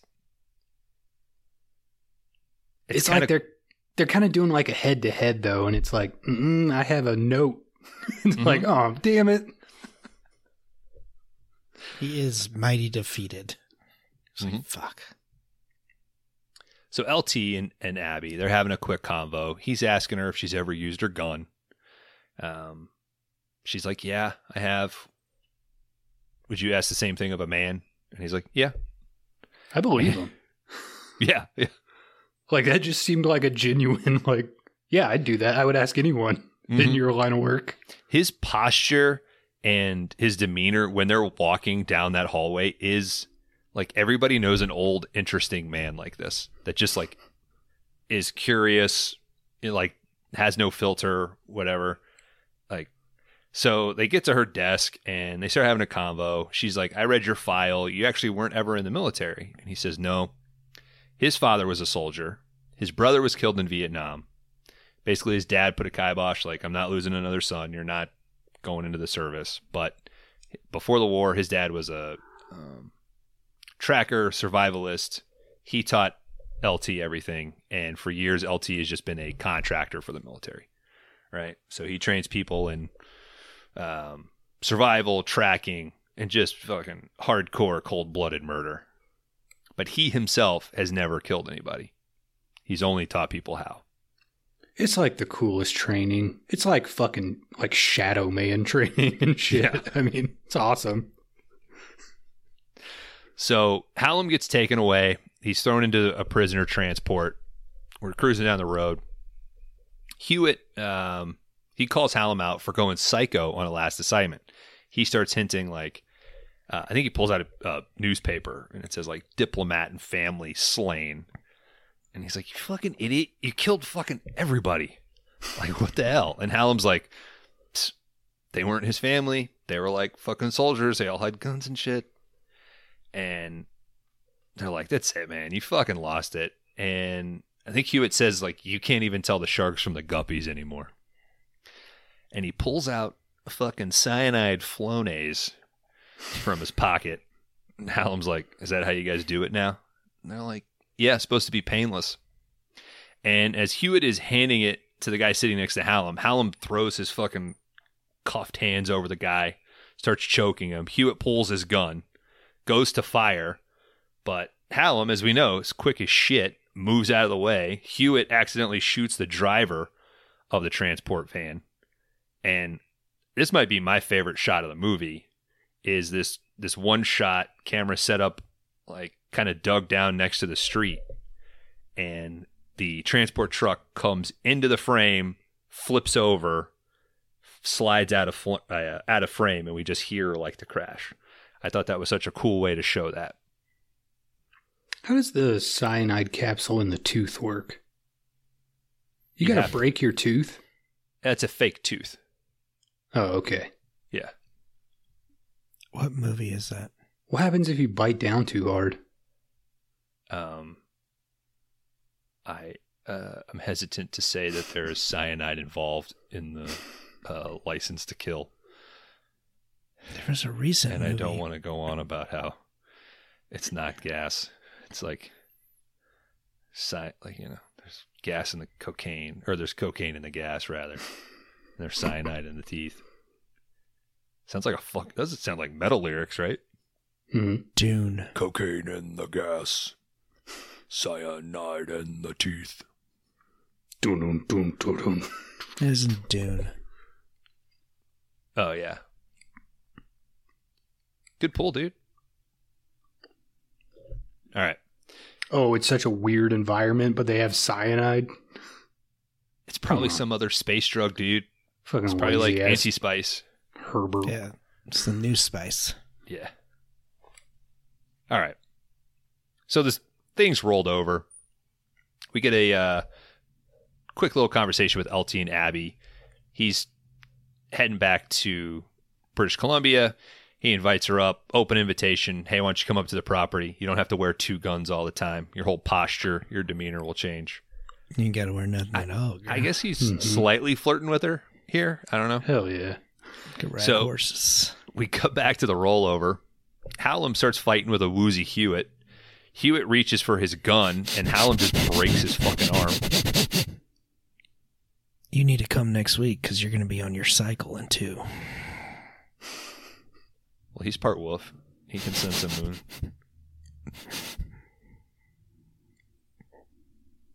Keep going, dude. It's gonna be a crescent. And you know, blood. a little blood never hurt nobody.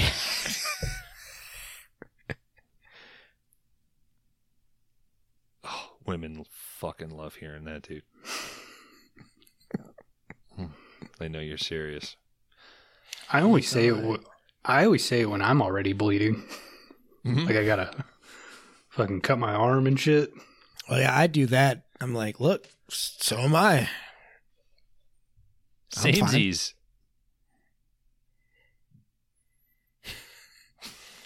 We love all women here. Sure, sure you do. I'm fucking gushing out of my femoral artery. I can't love all women. I love one woman, You can love I all women. respect all women. Do you believe all women? Yes, Slow to answer there, Dan. I thought my buddies were gonna join in. I asked Help the question. out. I'm not answering my own fucking question. I don't think I'm I- not getting in trouble. I don't think I respect all women. I met some scumbag women. Fuck yeah, Kron. I I could get name. it, A, Kron. If I could anything, name. I could name a couple I don't respect. Let's start with my mom. No, you watch your fucking mouth, Dan. love my mom. I don't want to put that out there. Hi, Kron's mom. She's not Uh, listening. everybody out there, call your wives, tell them you love them, and call your mom and tell you love them. All right. So Hallam breaks Hewitt's arm in this fight. He uh, picks up the cyanide spray, gives him a taste of his own medicine. Hewitt's out. So outside the accident scene, we get the painless. Uh, yeah, that was a good line. Uh, we get the worst bystanders of an accident of all time. There's 30 people on scene. Half the women are freaking out. I think some of the ADR, somebody's AD like, do, do ADR is something. great. And a woman's like, I can't. Like, it's, I'm on the phone. I can't. Is somebody calling 911? Jesus. Nobody has approached the van or anything. They're, yeah, conservatively 30 people standing around. Uh, Hallam crawls out of the back of the thing, but he's wearing one of the other agents' clothes. He starts screaming at the people, like, My buddies are in there. Help them. Fucking help them. and he gets enough of like a diversion where he's able to s- sort of slip away and we're at an airport. LT sitting in an airport bar. He helps a little girl cheat at hide and seek. And then he sees the TV news coverage about the accident. And he takes off. We start getting some flashbacks here while LT's riding in the back of a cab. We're at LT's seminar, his training. We see him training Hallam how to be a brutal killing machine arm, neck, lung, lung, arm, neck, lung, lung, screaming over and over. Just drills, drills, drills. Real focus on Hallam, right? He's at the front of all the students, just fucking serious Seagal eye. He's into it. One, two, three, four, five, six. If you don't think that Danny Duck and I didn't do one, two, three, four, five, six for about six months after watching this movie, we would walk up to each other in our apartment and just one, two, three, four, five, six. Power assist. Make this a power assist. You want to get his backbone. We start hearing narration from Hallam's letters. I'm losing it. I need to talk to you. Are you getting my letters? You've been like a father to me. Please write. We see LT helping Hallam forge a custom knife. Metal, bang, bang, bang. We got the schematics that they've drawn out. Looks like a cool fucking treasure map. Little charcoal drawing. hmm Show them how to make knives from chipped stone. Everybody's sitting around crisscross applesauce. Craft day at the fucking murder con. Hallam's just progressing further and further. He's like a fucking total badass now. He's like in all black and his face is all painted up. He's got his new ass like knife. No, nobody else is getting a chance. Well, he's like the best, man. Yeah. Fuck that. Fuck everybody the, else. The sequel. There should be, there should be a sequel, but it's going on at the same time as this is going on, and it's hmm. another guy from the class hunting both of them down. Uh, the Hunted C4. Copyright. Copyright. Do you do like enhance? do you do paranormal activity 2 style dan Yeah.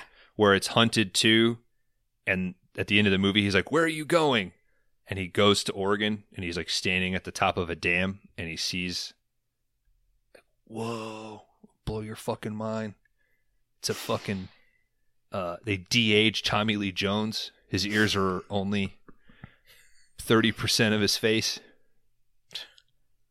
Leave the man's ears alone. He's I a have- national I have- treasure. I have big ears, so it's fine. Okay? I'm allowed to. Big ear privilege. Once you are able to kill mentally, the physical part will be easy. The difficult part is learning how to turn it off. At the scene, uh, we got a news reporter setting a record for being the closest to an accident scene possible. Uh, just got a cab rolling up and dropping a dude off. yeah. the the, the the crime scene tape is about six inches from the hood of the van and the back of the van. The square. The, it is the smallest tape out I've ever seen. You think there's a cut scene where the guy's just like, I'm not touching it. I'm not touching it. I thought you were going to say, uh, "Sorry, Chief, we had a few murders last week, and I didn't refill my tape. I only got about four yards here." yeah. Well, Which shit, is tighten it up. it's weird because I praise that like, oh, there's too much shit going on at this crime scene, and then he does this later on. Like, Yeah. what the fuck? You got it right, and then you got it wrong. I I'm thinking that this was probably we need to tighten this up for the sake of logistics and speed. We don't want to pay Right. for the tunnel, so let's. That's an excellent call, Dan. You've already blocked this tunnel for this wreck, right? So they they wrecked the van, they flipped it, and then they had just immediately shot this. So when they flipped the van, Tommy Lee Jones was off frame in a cab, just ready to pull up. Um, so, like you said, cab pulls up, LT gets out, and he's told Hallam is on the loose. And guys, our P is about to break loose. It's a piss break.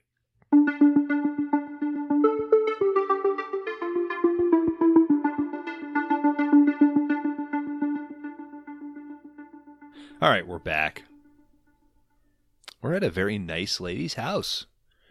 She pulls up, pulls into her garage, where she is immediately startled by Hallam. I'm not listening to you anymore, Aaron. Everything you said to me is a lie. This is Irene from that photo. Aaron's you think like, Hallam is like fucking Alex Jones, like off the rails conspiracy theory kind of? we could- yeah. Yeah, but this is before. This is before all that, though. Yeah, I, I think. Well, not necessarily because she calls him out and says like a lot. She, what she basically says, everything you said to me is a lie. So he's probably, maybe he's leaned into they're out to kill me. There's all this gov- government shit. Blah blah blah. But It really makes you think like women do think like, I can fix him. No, you can't fix us. We are fucking idiots. What about what about if he lied about what he did, like for cover? Like he said, "Oh, I'm just a businessman," or "I just do like." Well, he couldn't tell her. Bef- we know that. Yeah, so maybe that's what she meant. He was like, I "Ah, don't I worked at a bank, blah blah blah, and then when he disappeared, she was like, he doesn't work at that bank. I gotta I ask, could- if you guys were in this situation, would you would you tell your wife like what was going on? Like, like, hey, like, don't tell anybody, but I fucking kill people for the government. Like, No. that's what I do, babe. I don't Yeah, I think you have to.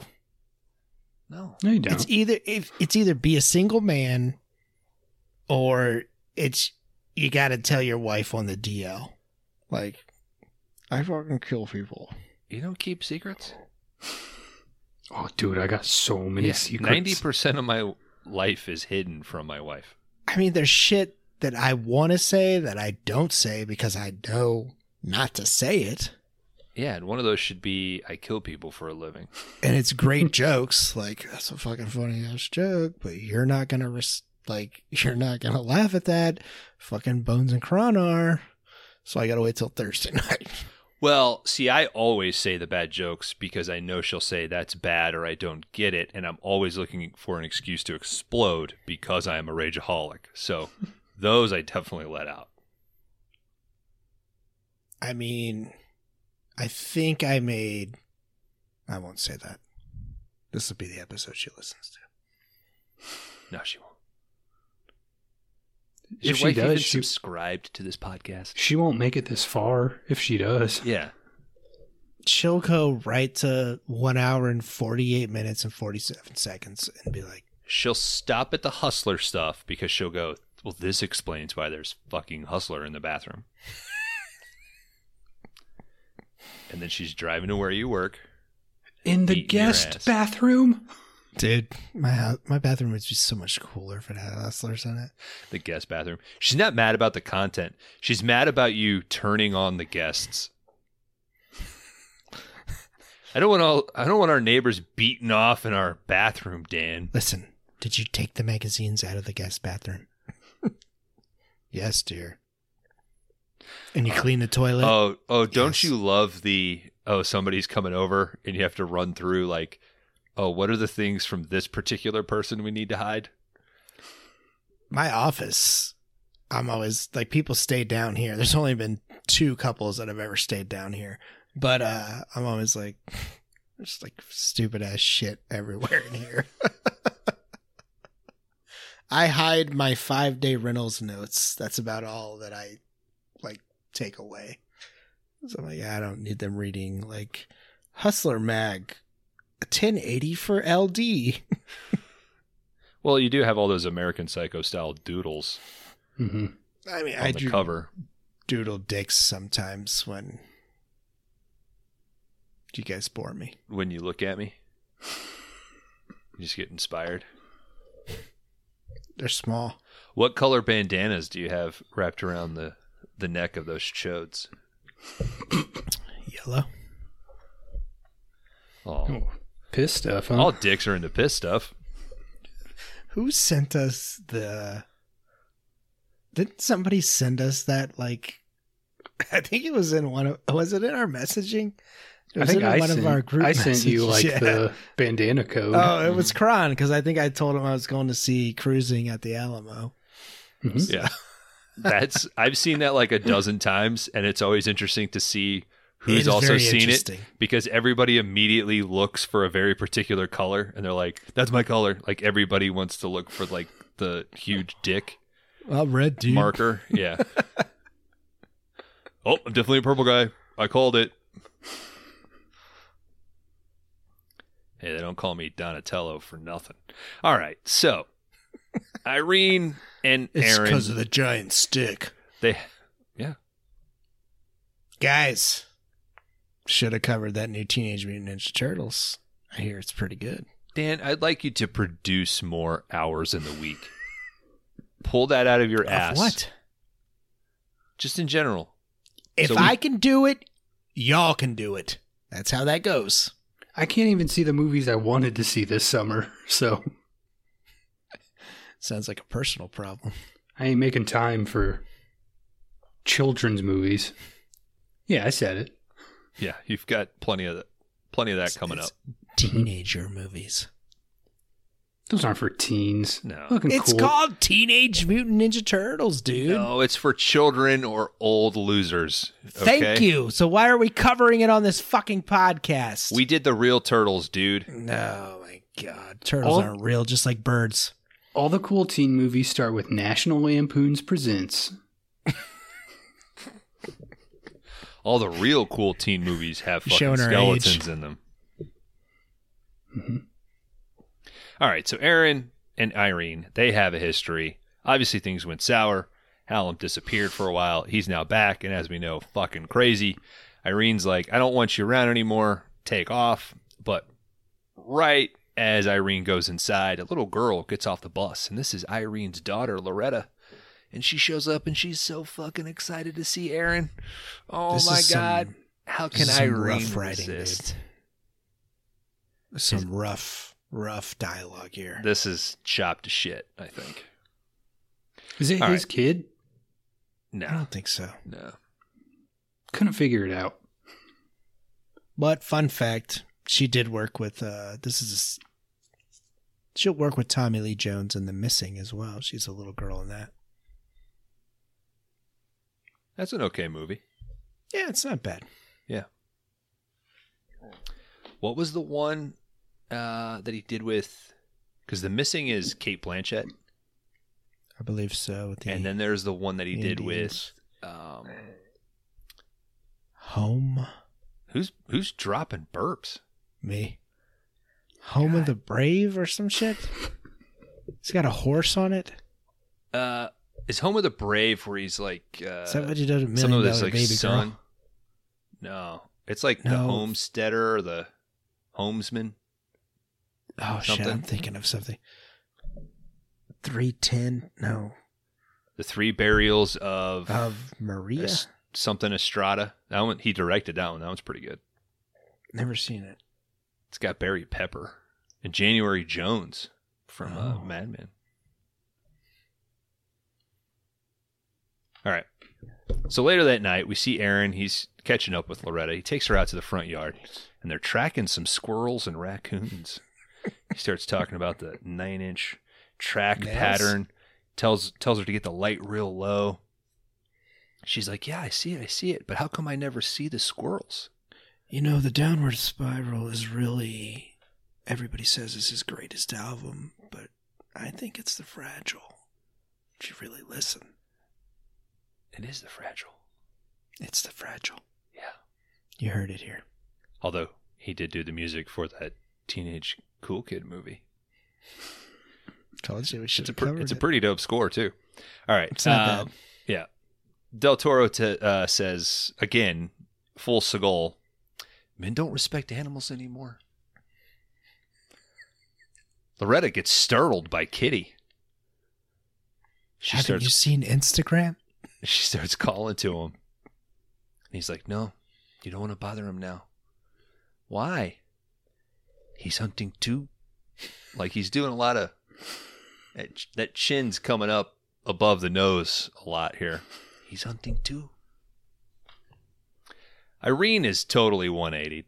She's excited that Loretta is happy to see Aaron. And uh, I think Aaron's doing some dishes when she comes in. He, She wants Aaron- to go to Pound Town. yeah, she's ready. She's she's softened up. And Aaron tells her to sit down. I need to talk to you. And he hands her a fat stack of cash. She's like, "What the fuck is this?" And he says, "You and Loretta, you have to leave." He's being a bit vague, and then he just bluntly says, "They will come here and they will burn this house down." And that's it. We cut to the next morning. We see Irene. She's super rattled as she loads Loretta on the bus, says she'll pick her up from school th- this afternoon. As she's walking back into the house, Irene is approached by Abby and LT, who want to talk inside. Abby quickly gets to the point. She starts asking about Aaron. Irene lies. Like, naming them Aaron and Irene, oof, it's tricky. Aaron and Irene. No, on 15. All right. Irene lies, and she says that she hasn't seen him in a few months.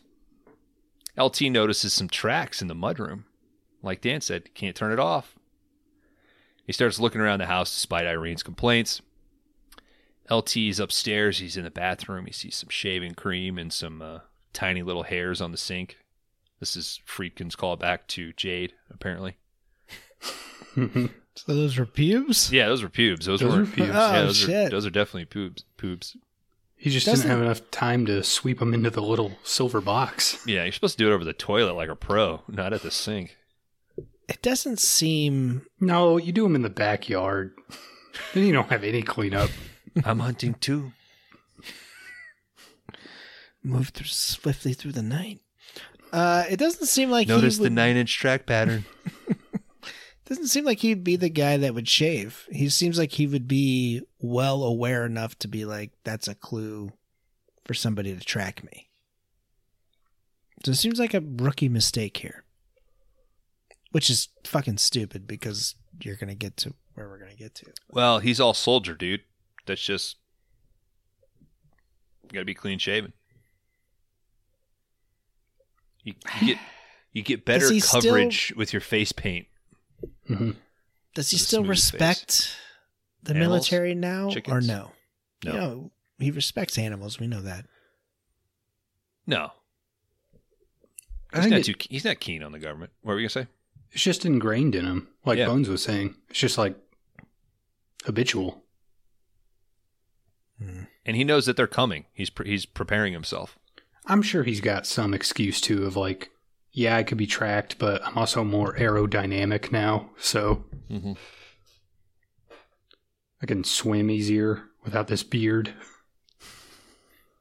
Fall All right. through these treacherous rocks and survive. LT opens a few doors upstairs, doesn't take long. He sees Hallam just chilling on a chair. You cross this line. You better be ready to kill me. Abby holds Aaron at gunpoint just as he dives out the window. LT jumps out after him. The dive Uh, looked weird. It's like he he like sideway dives. It, it's like a weird fucking body position. Well, that's He- so he could- he could immediately go into the roll off the roof. I think. Yeah, but it I mean even just like the way they the way he actually jumps out of that window, it looks difficult to do. Yes. Um, LT goes out after him. He jumps off off the roof, which fucking startled me when I rewatched it. I was like, "Oh shit, poor Tommy Lee Jones's knees." Um, but he's a pro. Cool tactical roll. Roll. He uh, lands in the driveway, and then he's almost hit by Hallam in Irene's car right as he smashes through the garage doors. And guys, the car chase is on. Oh, but this is uh, only after Hallam drives away and gives him the finger, which was seems like a weird insert. And a Corsica. Yeah, but it's on the Corsica. Man, we don't fucking name cars like we used to, man. Corsica, Sebring, Sunbird, Sunfire. We used to really get into Used- car Used to mean the cars. Yeah, Mhm. that was season one. Yeah, all right, we'll move on. All right, we're in gridlock. Yeah, we don't like cars anymore. So stop writing in. Stop tweeting me, please. We don't like them anymore. Stop Xing me. You know what I was reminded of today? Somebody brought up Nash Bridges, and I was reminded of that badass yellow Cuda that he had. I don't know. That was that was fun. Guess I am a car guy. Can't help it. Keep writing into me, folks. At Bones of 5DR on Instagram. Show me those cars. Lug nuts and No. all. No. You You only- what you want. Now you All can right. only show Bones uh, I mean, I did get a video this week. running shoes. mm-hmm. Wide toe box, people. Zero drop. Doesn't mean you can't have arch support. All right, we're in gridlock. This is a interesting take on a car chase here. So, uh, almost immediately of getting out of Irene's neighborhood, he seems to be in downtown Portland, and there are multiple police units behind him. Uh, he gets stuck behind a few cars, but Hallam just blasts his way through. Abby and LT back at Irene's house. They go through Aaron's locker. They see that, um, like, they see his silver star. That's a silver star. Yes. No shit. oh, okay. Looked purple to me. All right. Um, so while they're going through that, oh, so they see like a letter addressed to LT.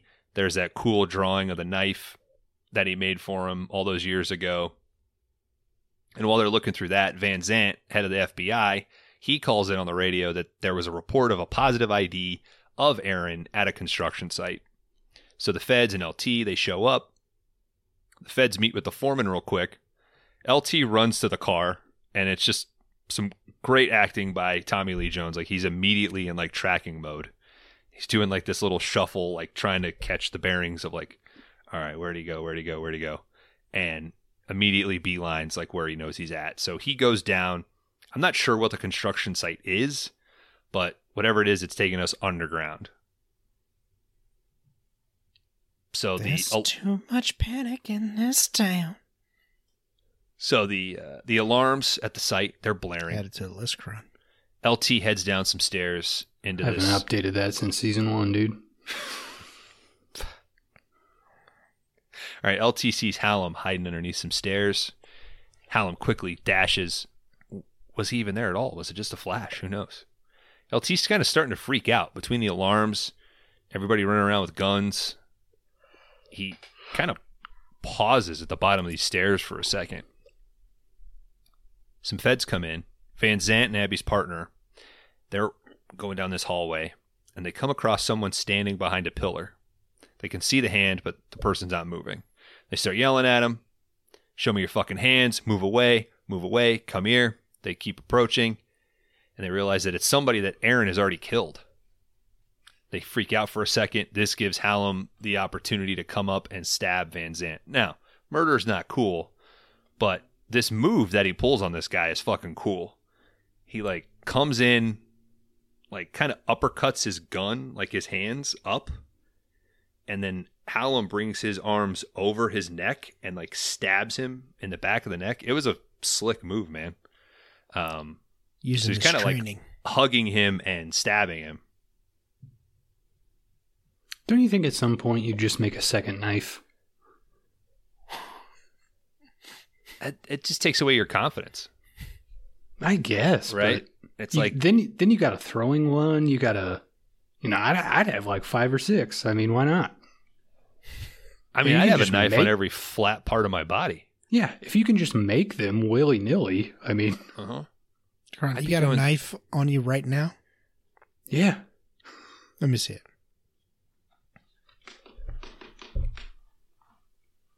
Riveting podcasting. Digging through his pockets here. Yeah, there's oh yeah, Sure enough, that's we got a Swiss Army classic knife. Swiss. Hey, classic man. Stick with Mine's- what works, huh?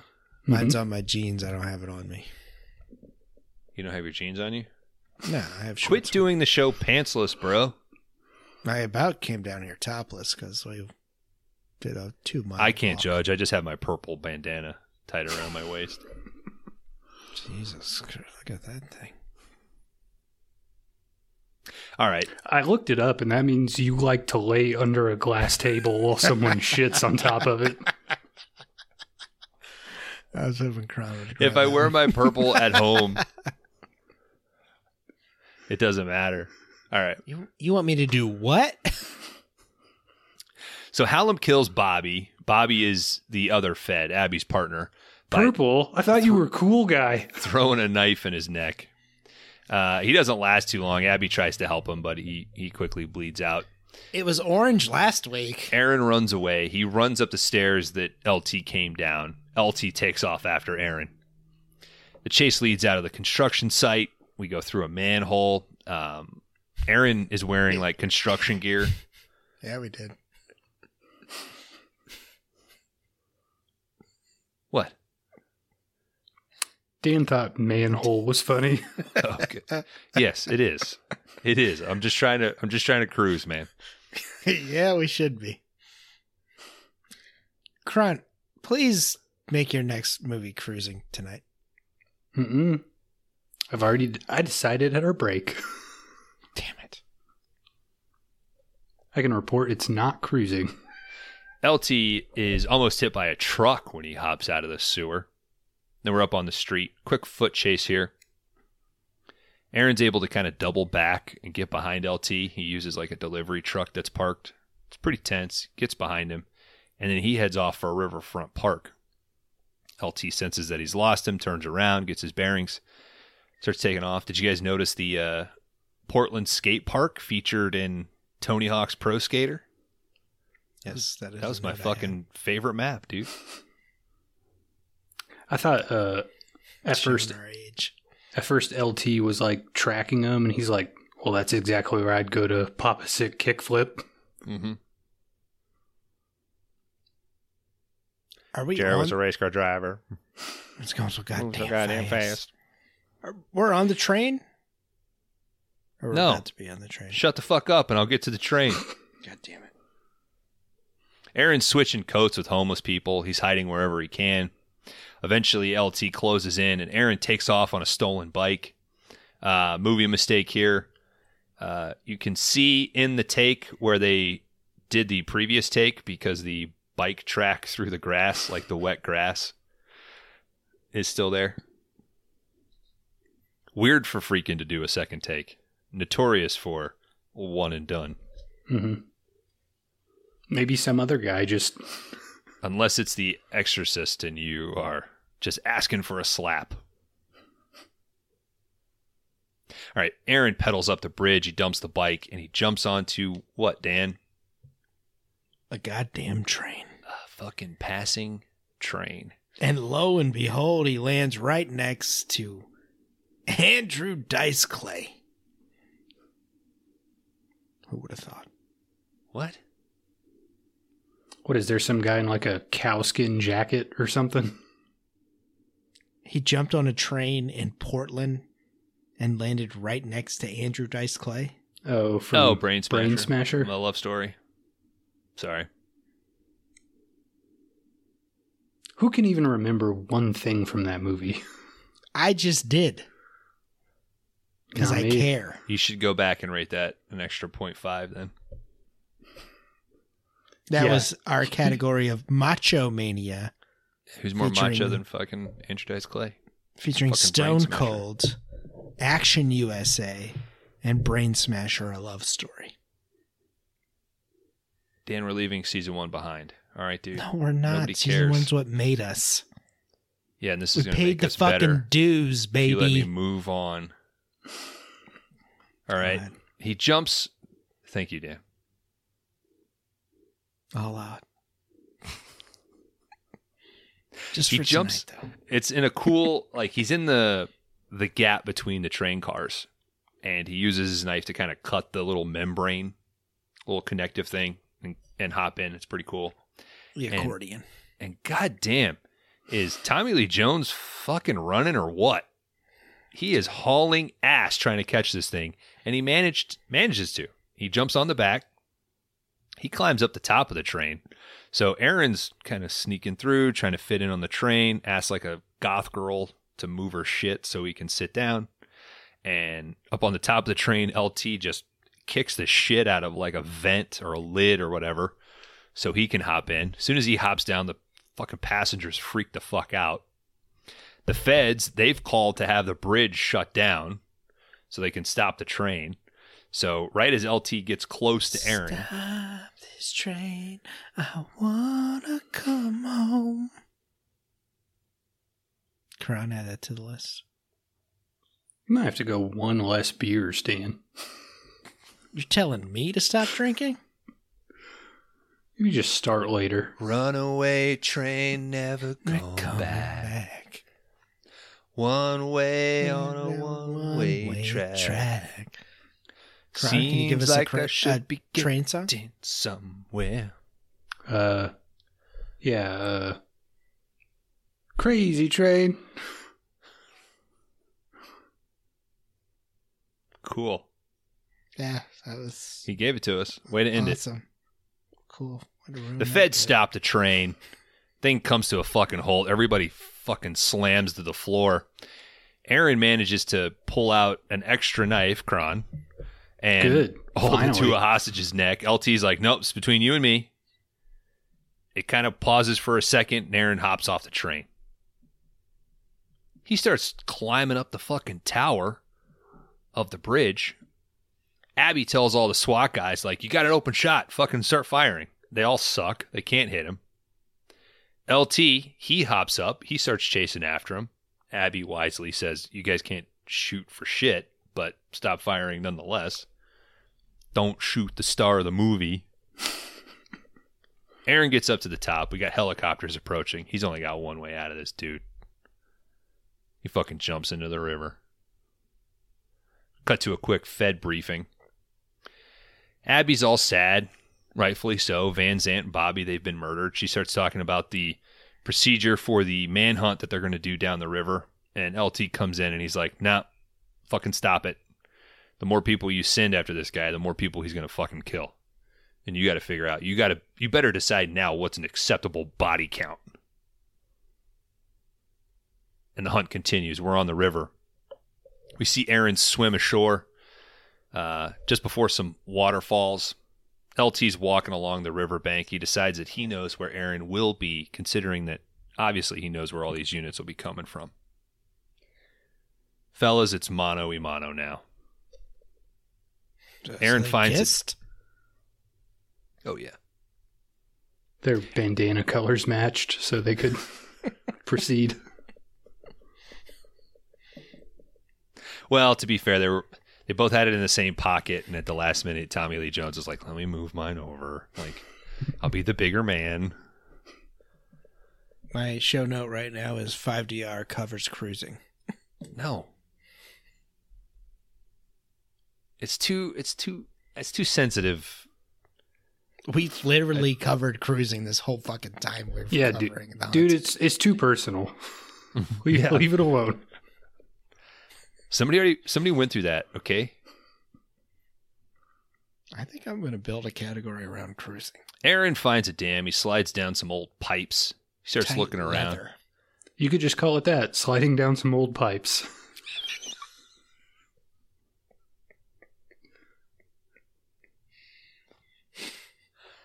And that's why we cannot do cruising, god damn it.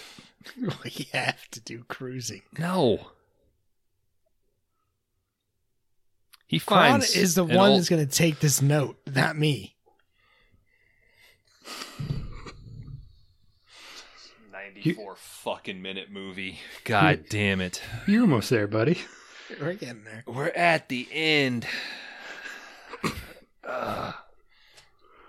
So who's the killer? The snuff dudes.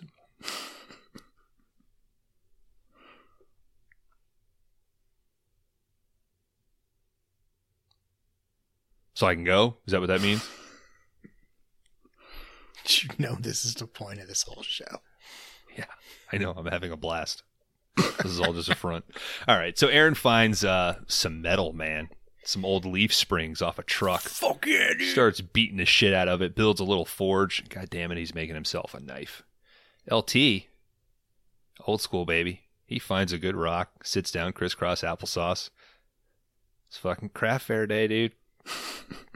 Tink, tink, tink, tink, tink. It's tink, fucking tink. hilarious that they both stopped to build knives. Yeah, they know. This is what this is what it's coming to. hmm It's fucking awesome. You gotta. They start preparing their respective weapons. Aaron smashes up. Um, no, I just fucking said all this shit. Oh, it's the cool. Uh, this is the cool part. He like cools it like in a, uh, in a like old puddle, and then uh, he's got some cord he wraps around his, and LT takes some vines and wraps around his rock. The men are armed. LT comes across a trap left by Aaron.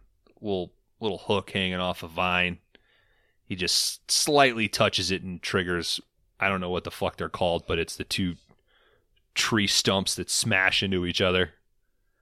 Um, I feel do you get like, those up there? yeah, Look heavy as hell. it There's seems like, six hours that went by.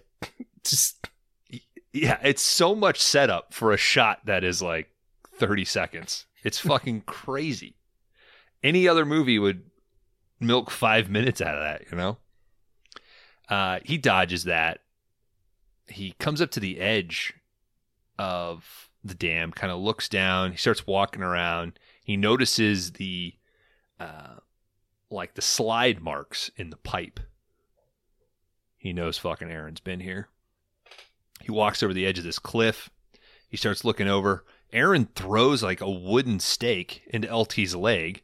This trips LT up. He steps into a snare and then he trips and goes over the fucking falls. Um, I will say this about this movie: it's I I doubt that as as much as Del Toro and Jones do their own stunts, like particularly like a lot of the hand to hand fighting, the stunt dudes that they found to match Del Toro and and Jones looked incredible. Like even on my second watch, where I'm trying to like let me just see something different, and I I never could. So I think it probably helps that Jones is like fairly trimmed out in this movie. Like he's definitely been fatter in other films, mhm. But he's like pretty lean in this one. I mean, lean for him. Asshole. I'm just saying he's been like kind of paunchy. In this one, he looks like a you know like a little skinny old guy. he has been old for 40 years. Kron, It's crazy. he earned his 20 million, okay? I'm not saying he didn't. I don't. I I I read that too. That seems fucking wild. That he's pulling. I, n- no disrespect to him. Like I said, I think he's a great actor, but 20 million seems fucking crazy for this movie. All right. Dude's still living off fucking the hunted moo- moolah. I bet his like biggest paycheck would be U.S. Marshals or something, right? Because that's a sequel that shouldn't have happened, but I was gonna say maybe Batman Forever. It's possible. It's quite possible. It's definitely not JFK. I cannot sanction your buffoonery. I made a You know serious comment about Batman Forever. I know, and I acknowledged it. It's not a joke, Dan. I can go there if you want. No, it's not a joke, dude. It's not fucking cruising. That's a good joke. All right, So so we call it LT's 360. hanging off of this off this rope over these falls. It looks great. We do have the one digital shot that sticks out the most in this movie coming up hmm because Looks real bad. LT pulls the wooden stake out of his leg, manages to use enough core strength to get up, use his knife to cut the rope. He goes into the falls, and we get some great compositing of a fake uh, Tommy Lee Jones going down some rapids. Uh, luckily, they're they're used sparingly. Yeah. I mean, thank God it's such a short part of the movie, but it does look like late 90s, early 2000s CG. hmm Now there there's definitely CG in the knife fights. They are digital knives, and there's a few blood splatters that are fake. But it, it- they move so fast that I feel like even in HD, they Yeah. they blend well. It was really just the one that stood out. But this is it, dudes. He gets to the shore, he climbs out of the water, and Aaron is just chilling, crouched like crouched down like twenty yards away. As LT picks himself up, Aaron approaches, and the knife fight is on. Guys, this has got to be top five movie knife fights. Sure. I mean, I'll say it's the best knife fight we've had in Five Day Rentals history. One hundred percent. I was I was talking to somebody at work about this. I think Man from Nowhere has an incredible fight, uh, knife fight. The John Wick movies, obviously, some incredible knife stuff. But this fucking blew me away when I saw this in two thousand three. I was fucking stoked. Um, Kron, sand in your pockets, definitely an underrated fight tactic. What do you think Mhm. about throwing some blood in somebody's eyes? Hey, I have a note. Blood, the ultimate pocket sand. it's already in your body. Mm-hmm. You don't even have to waste the pocket room. It's one of my favorite parts of this movie. Mm-hmm. It's pretty cool. So some of the cool stuff here. I mean, they they are slicing each other. They are they know each other's moves, but they are outpacing each other at times. Um, Tommy Lee Jones gets cut to shit. Like his belly gets like three or four slices, and he's just able to kind of keep from being disemboweled. Uh, fucking Hannibal Rome style. Um, but Jones is getting shots in on Del Toro. Uh, there's a cool thing where they're kind of wrestling up against uh, like the the rock side, and what's Del Toro like breaks the rock knife. Like instead of going for a kill shot, is just like fuck it and breaks his knife. So Jones is without a knife. Uh, they they grapple some. Aaron runs away at one point when LT kind of comes around a corner. Uh, he tries to throw another like wooden stake at him, and he kind of dodges that by that point. But I think the coolest thing of the entire fight is the very end. They are going. Aaron's the only one with a knife. LT swings. Aaron brings his knife up, hits LT in the tricep of like LT's right arm. He's pulling on it. LT's fighting back. What LT does is kind of slap him in the face. Aaron kind of steps back a little bit, takes the pressure off. LT's able to kind of hammer fist. Uh, oh, this is so fucking cool. He hammer fists Aaron's like elbow to come off of the knife. Then with that left hand, LT pulls the knife out of himself and then fucking stabs him. It is so fucking cool. You think that's the coolest part? There's a part earlier where it's like uh Aaron is the only one with a knife left and like LT's kind of blocking his arm from striking down. You talking about he the just drop? drops it. Yeah. Yeah. Catches it with his other hand and hits him. I thought that was the coolest part. Okay. Verbiage, that is cooler. I think the other thing is more badass. I think to like pull a knife out of you and then stab somebody is just Yes. so like visceral. So I think you're right. It, the other move is a slicker move. Yeah, taking a knife out of yourself and stabbing someone is pretty hardcore. hmm You threw blood on my face. I'll put my blood in your fucking throat, dude. But this is it, man. LT ultimately wins. Um, he walks over, and uh, I don't know. It's like, you know, he trained him. It's almost like he's killed his own son on a rock. Does that sound familiar to anybody? Nah. Hmm. Well, so be it. We're back in British Columbia.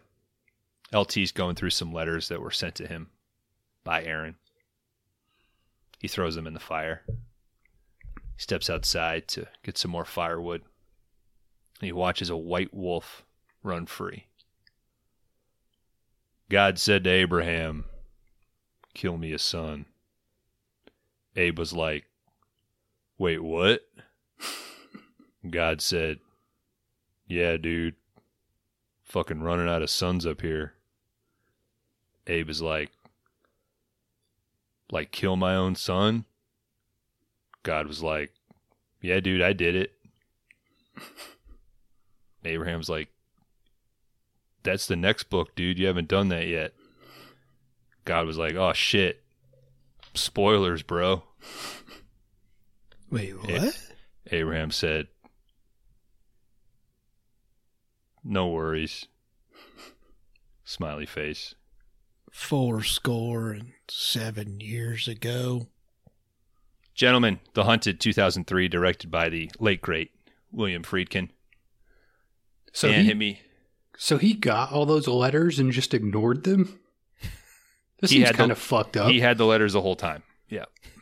Should have sent him to the VA, dude. well, the guy is like, "Hey, dude, I think I'm going crazy. Like, I'm," Yeah. Need some help here.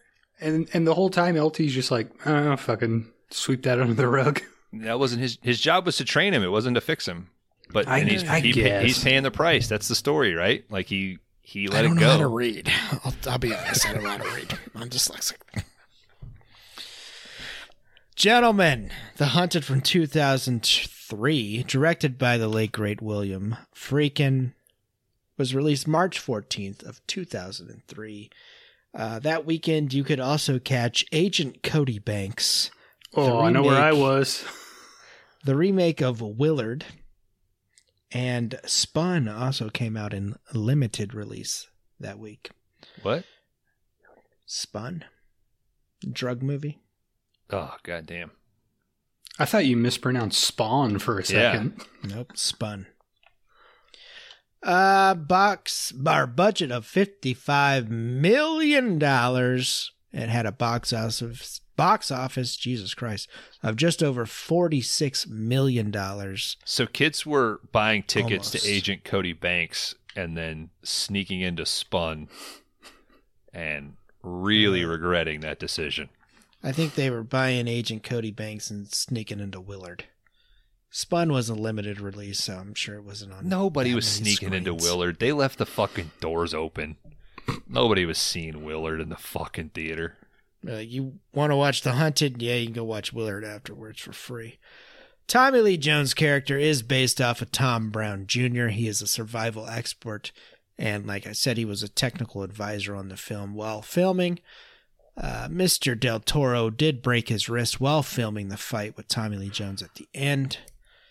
Uh, supposedly, Tommy Lee Jones did get 20 million for the role, the most ever that he got for a movie.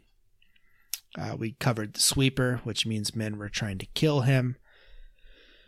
Uh, Del Toro did annoy Friedkin with constant questions about his character's backstory, and Friedkin was like, "I don't know, dude. We're just we're just going with the flow here."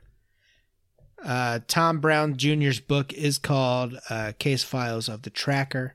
Supposedly, this is chapter two called Frankenstein, where this happened. He actually did track down one of the guys that he did train, but that is, you know, debatable. That's all I got. Actually, the movie was written for me. And who are you? Dan, What? it's movie royalty. It's movie royalty? Yeah. That's me not ta- Tommy Lee Jones. Let me take off my tactical shooting sunglasses. Oh, You- do I see a ponytail? Now you can see my squint. You might Yeah. not recognize him because he's put on a few lbs over the years. It's all muscle. Shit, that's Johnny Depp. One one few too many scars scarves. Oh, S- Steven, how are you? Namaste. sure. Uh, we don't negotiate with terrorists on this podcast. I do because peace is important. You're literally a Russian citizen now, Mhm. sir. No. I can't do this. I had to go over there because I own the rights to the hunted. It was based off my true story. Are you here to pay respects to Mr. William Friedkin? No. He can rot in hell. Oh my! Because Holy shit! listen, No. some of you might know that my mortal enemy is Jean Claude Van Damme. And he got to do a movie called Double Impact where he played two characters. I thought it was the law, and obviously you're not above it. And no, and I'm gonna mark your ass for death if you don't stop. You you can't come back. Here, come on, come bring it on, dude. Fuck you. I'm out you're for not justice you're and not I'm coming hard, to a and I'm you're not coming to to, the U.S. of A. I got a, a fire down below that's saying you're not you're not doing this. The whole point of this bit was that I was going to play myself and play both roles because I'm the only man who could hunt myself. I would kind of like to see that. Honestly, I'm not gonna like. I would like to see that. And that's why I'm in Russia to do a shot for shot remake of The Hunted. Well, you've been working on it a while, huh? Well, Yeah, this is 03. I hired years. the film- 20 years ago. I hired the film crew from Mute Witness and we don't have any blood. But you forgot to pay off the mob. it all dude. got stolen. And People, people ate it, dude. It's Fucking full of in it, sugar. It's a war time right now, dude. listen, the whole flow of this got fucked up. But Mhm. that's life and that is martial arts. Uh, martial law if you do come back to the United States. I am a registered law enforcement officer. Not anymore. I drove a tank through a house. Probably last week in Russia. Through the Ukraine people. I'm sure. They know what they did. That no Oh, shit, dude. We support the Ukraine. Jesus Christ. Cut him off. Kron, do you got a way to get him out of here? Jesus. Kind of want to hear a little bit more of this, dude.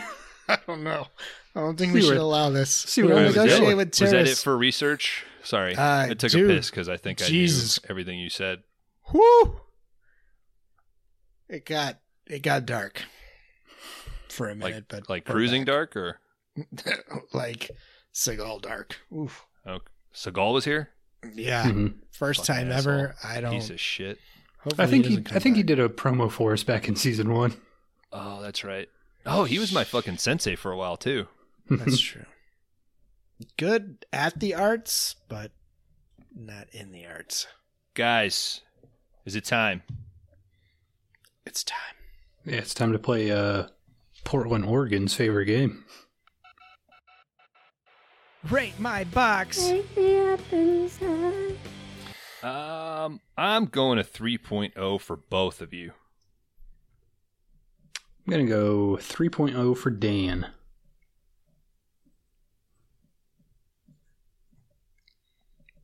I'm going 3.0 for Kron Howard. All right, guys, I'll go first. Hold your horses. Uh, I think I think it would ultimately be a 3.0 on this movie. Um, I don't know, man. There's a lot to like. Like you do get some nice knife fights. Uh, it's I don't know, like the ending or not the ending. The beginning kind of bumps me a little bit. Like I still can't figure out whether I like that scene or not, and if it feels separated from the rest of the movie. Um, but I don't know. I don't want to say too much bad about this because at the end of the day, uh, you know, I think French Connection was 71. This is 2003. That's what? Shit, how many years is that? 30, 32. 32. Uh, I don't, 32 years later, Friedkin is still obsessed with the chase, man. Like that's what this movie is, is it's a chase in another form. It's, you know, two guys on foot trying to get each other and it's fucking entertaining. Like it, it's a good movie. Uh, I don't know if it's like the best Friedkin. I don't know if it's the best chase movie. I don't know if it's the best action from the early 2000s, but it's not glaringly bad in any way besides the CGI shot of Tommy Lee Jones going down that river. Um, so yeah, 3.0. It's a good movie, it's just not a great movie.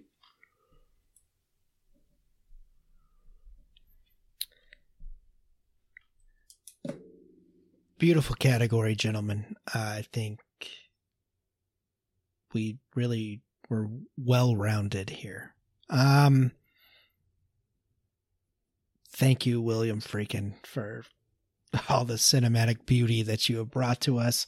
I'm sure this won't be the last time you'll be featured here on Five Day Rentals. Um, I've watched this movie many times. I've always had an issue with Tommy Lee Jones's performance. I thought it was just kind of weird. Uh gets a little weird whenever he does meet up with his lady and his daughter there. I think the dialogue kind of suffers.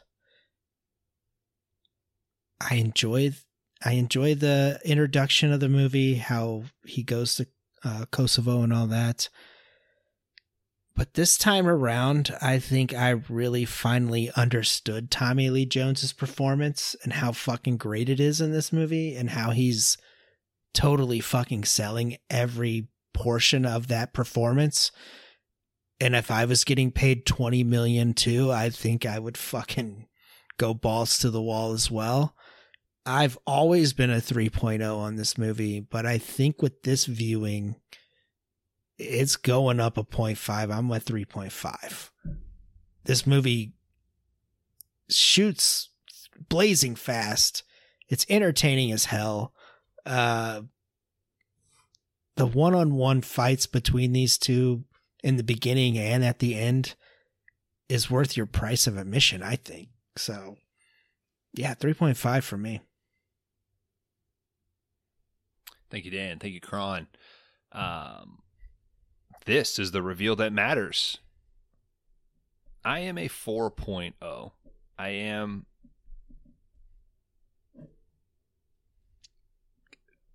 confident that that is is fair to this movie because I, I've said it in the past when you get something right and you set out to do something if you get even remotely close to that you're a 3 but this film has just some sweet touches that you don't see as dense in other movies. The hand to hand combat is incredible. The physicality from both of the main characters, main actors, is awesome. I've always loved Tommy Lee Jones in this movie. What I would like to call out is the how left behind the female performers and female characters are in this movie. Um, Abby is is set up to be a tough FBI agent, and in the end, she's just left sort of mourning uh, her partners. She has no she doesn't do anything in the movie. She serves no real purpose. I wonder if there's 25 minutes of this movie that was cut out that was revolving around her sort of trying to dig into LT and maybe she tries to pull something out of him and they figured well we can just reveal that by the letters at the end the Irene situation. Dan I agree with you. The dialogue's really clunky but the character overall sort of left alone. Now you can argue that this movie isn't about them. It's about these two but they're it's like they're there just slightly more than just auxiliary characters. They're that sh- could have been fleshed out a little bit more. But even at the beginning of the podcast to Kron's point about the intro seeming out of place to you and maybe doing that in flashback maybe my argument that that flashback would fuck with the flow maybe having more of the female characters in that story also fucked with the flow so and overall, I think the flow is positive. Like you said, this movie is just a full blown chase. Um, there's so little uh, investigation. There's just action, and it's it's fun, man. I I will watch this movie again. Oh. 4.0. All right, guys. The Hunted would have an average score from the three of us of 3.5. This thing would end up at number 34 on the big list. This would be right below Demons 2, right above Bushwick.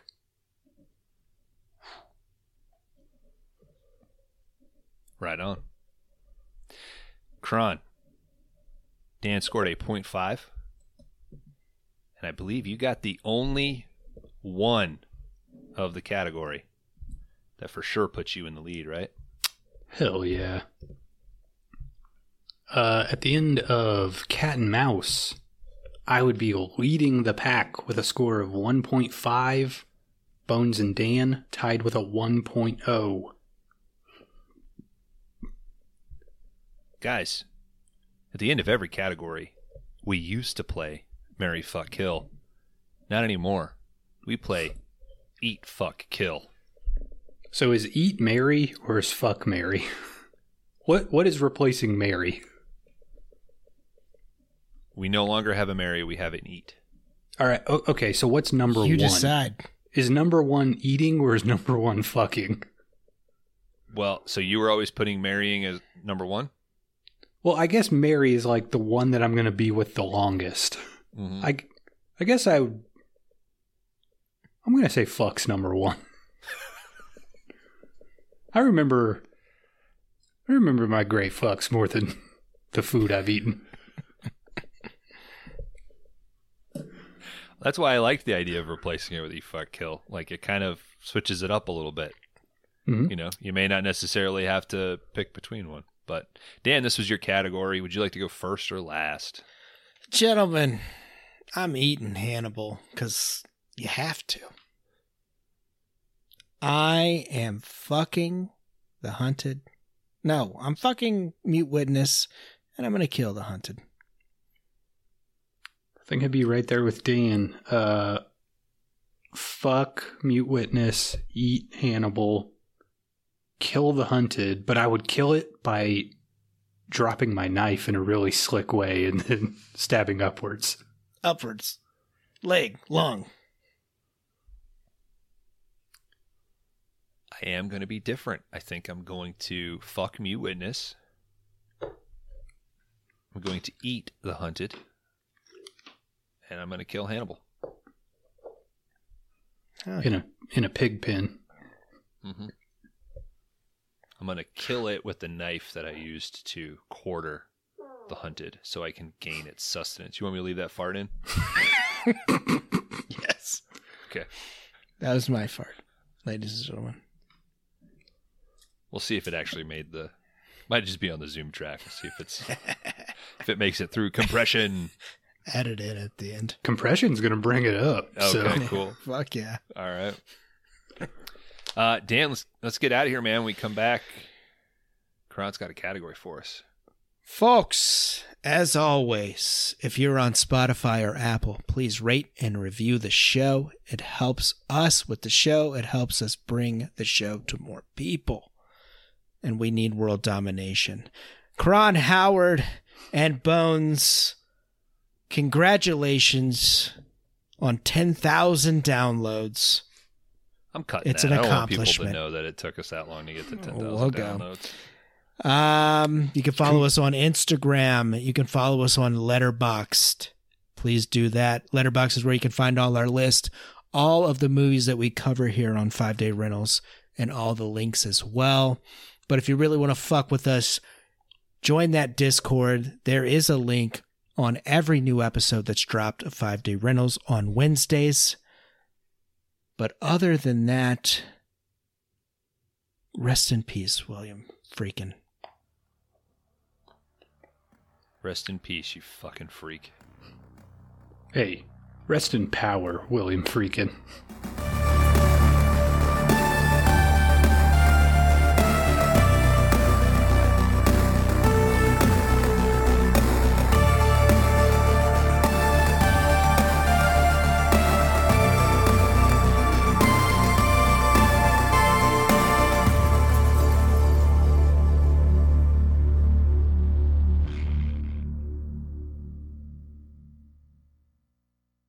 All right, welcome back, everybody, to the Five Day Rentals podcast. This is the after shower segment, and it's the big one. It's the one where we reveal a new category. Cat and mouse is over. As dead as William Friedkin. I will be revealing a new category tonight, but you're going to have to wait an extra week to hear it because our next upcoming episode after this one will be our long awaited return to paradise. It's a Thunder in Paradise. We're covering, I don't know, 18 and 19. Is that right? Yeah. Yeah, brother. And then we'll only have one more left after that. So thank Christ that series is winding down. Guys, are you ready to figure out what we're going to be watching after Thunder in Paradise? I mean, it's our favorite part of the show, right? The Mhm. greatest. So dumb, yeah, but it's it's, the greatest. yeah.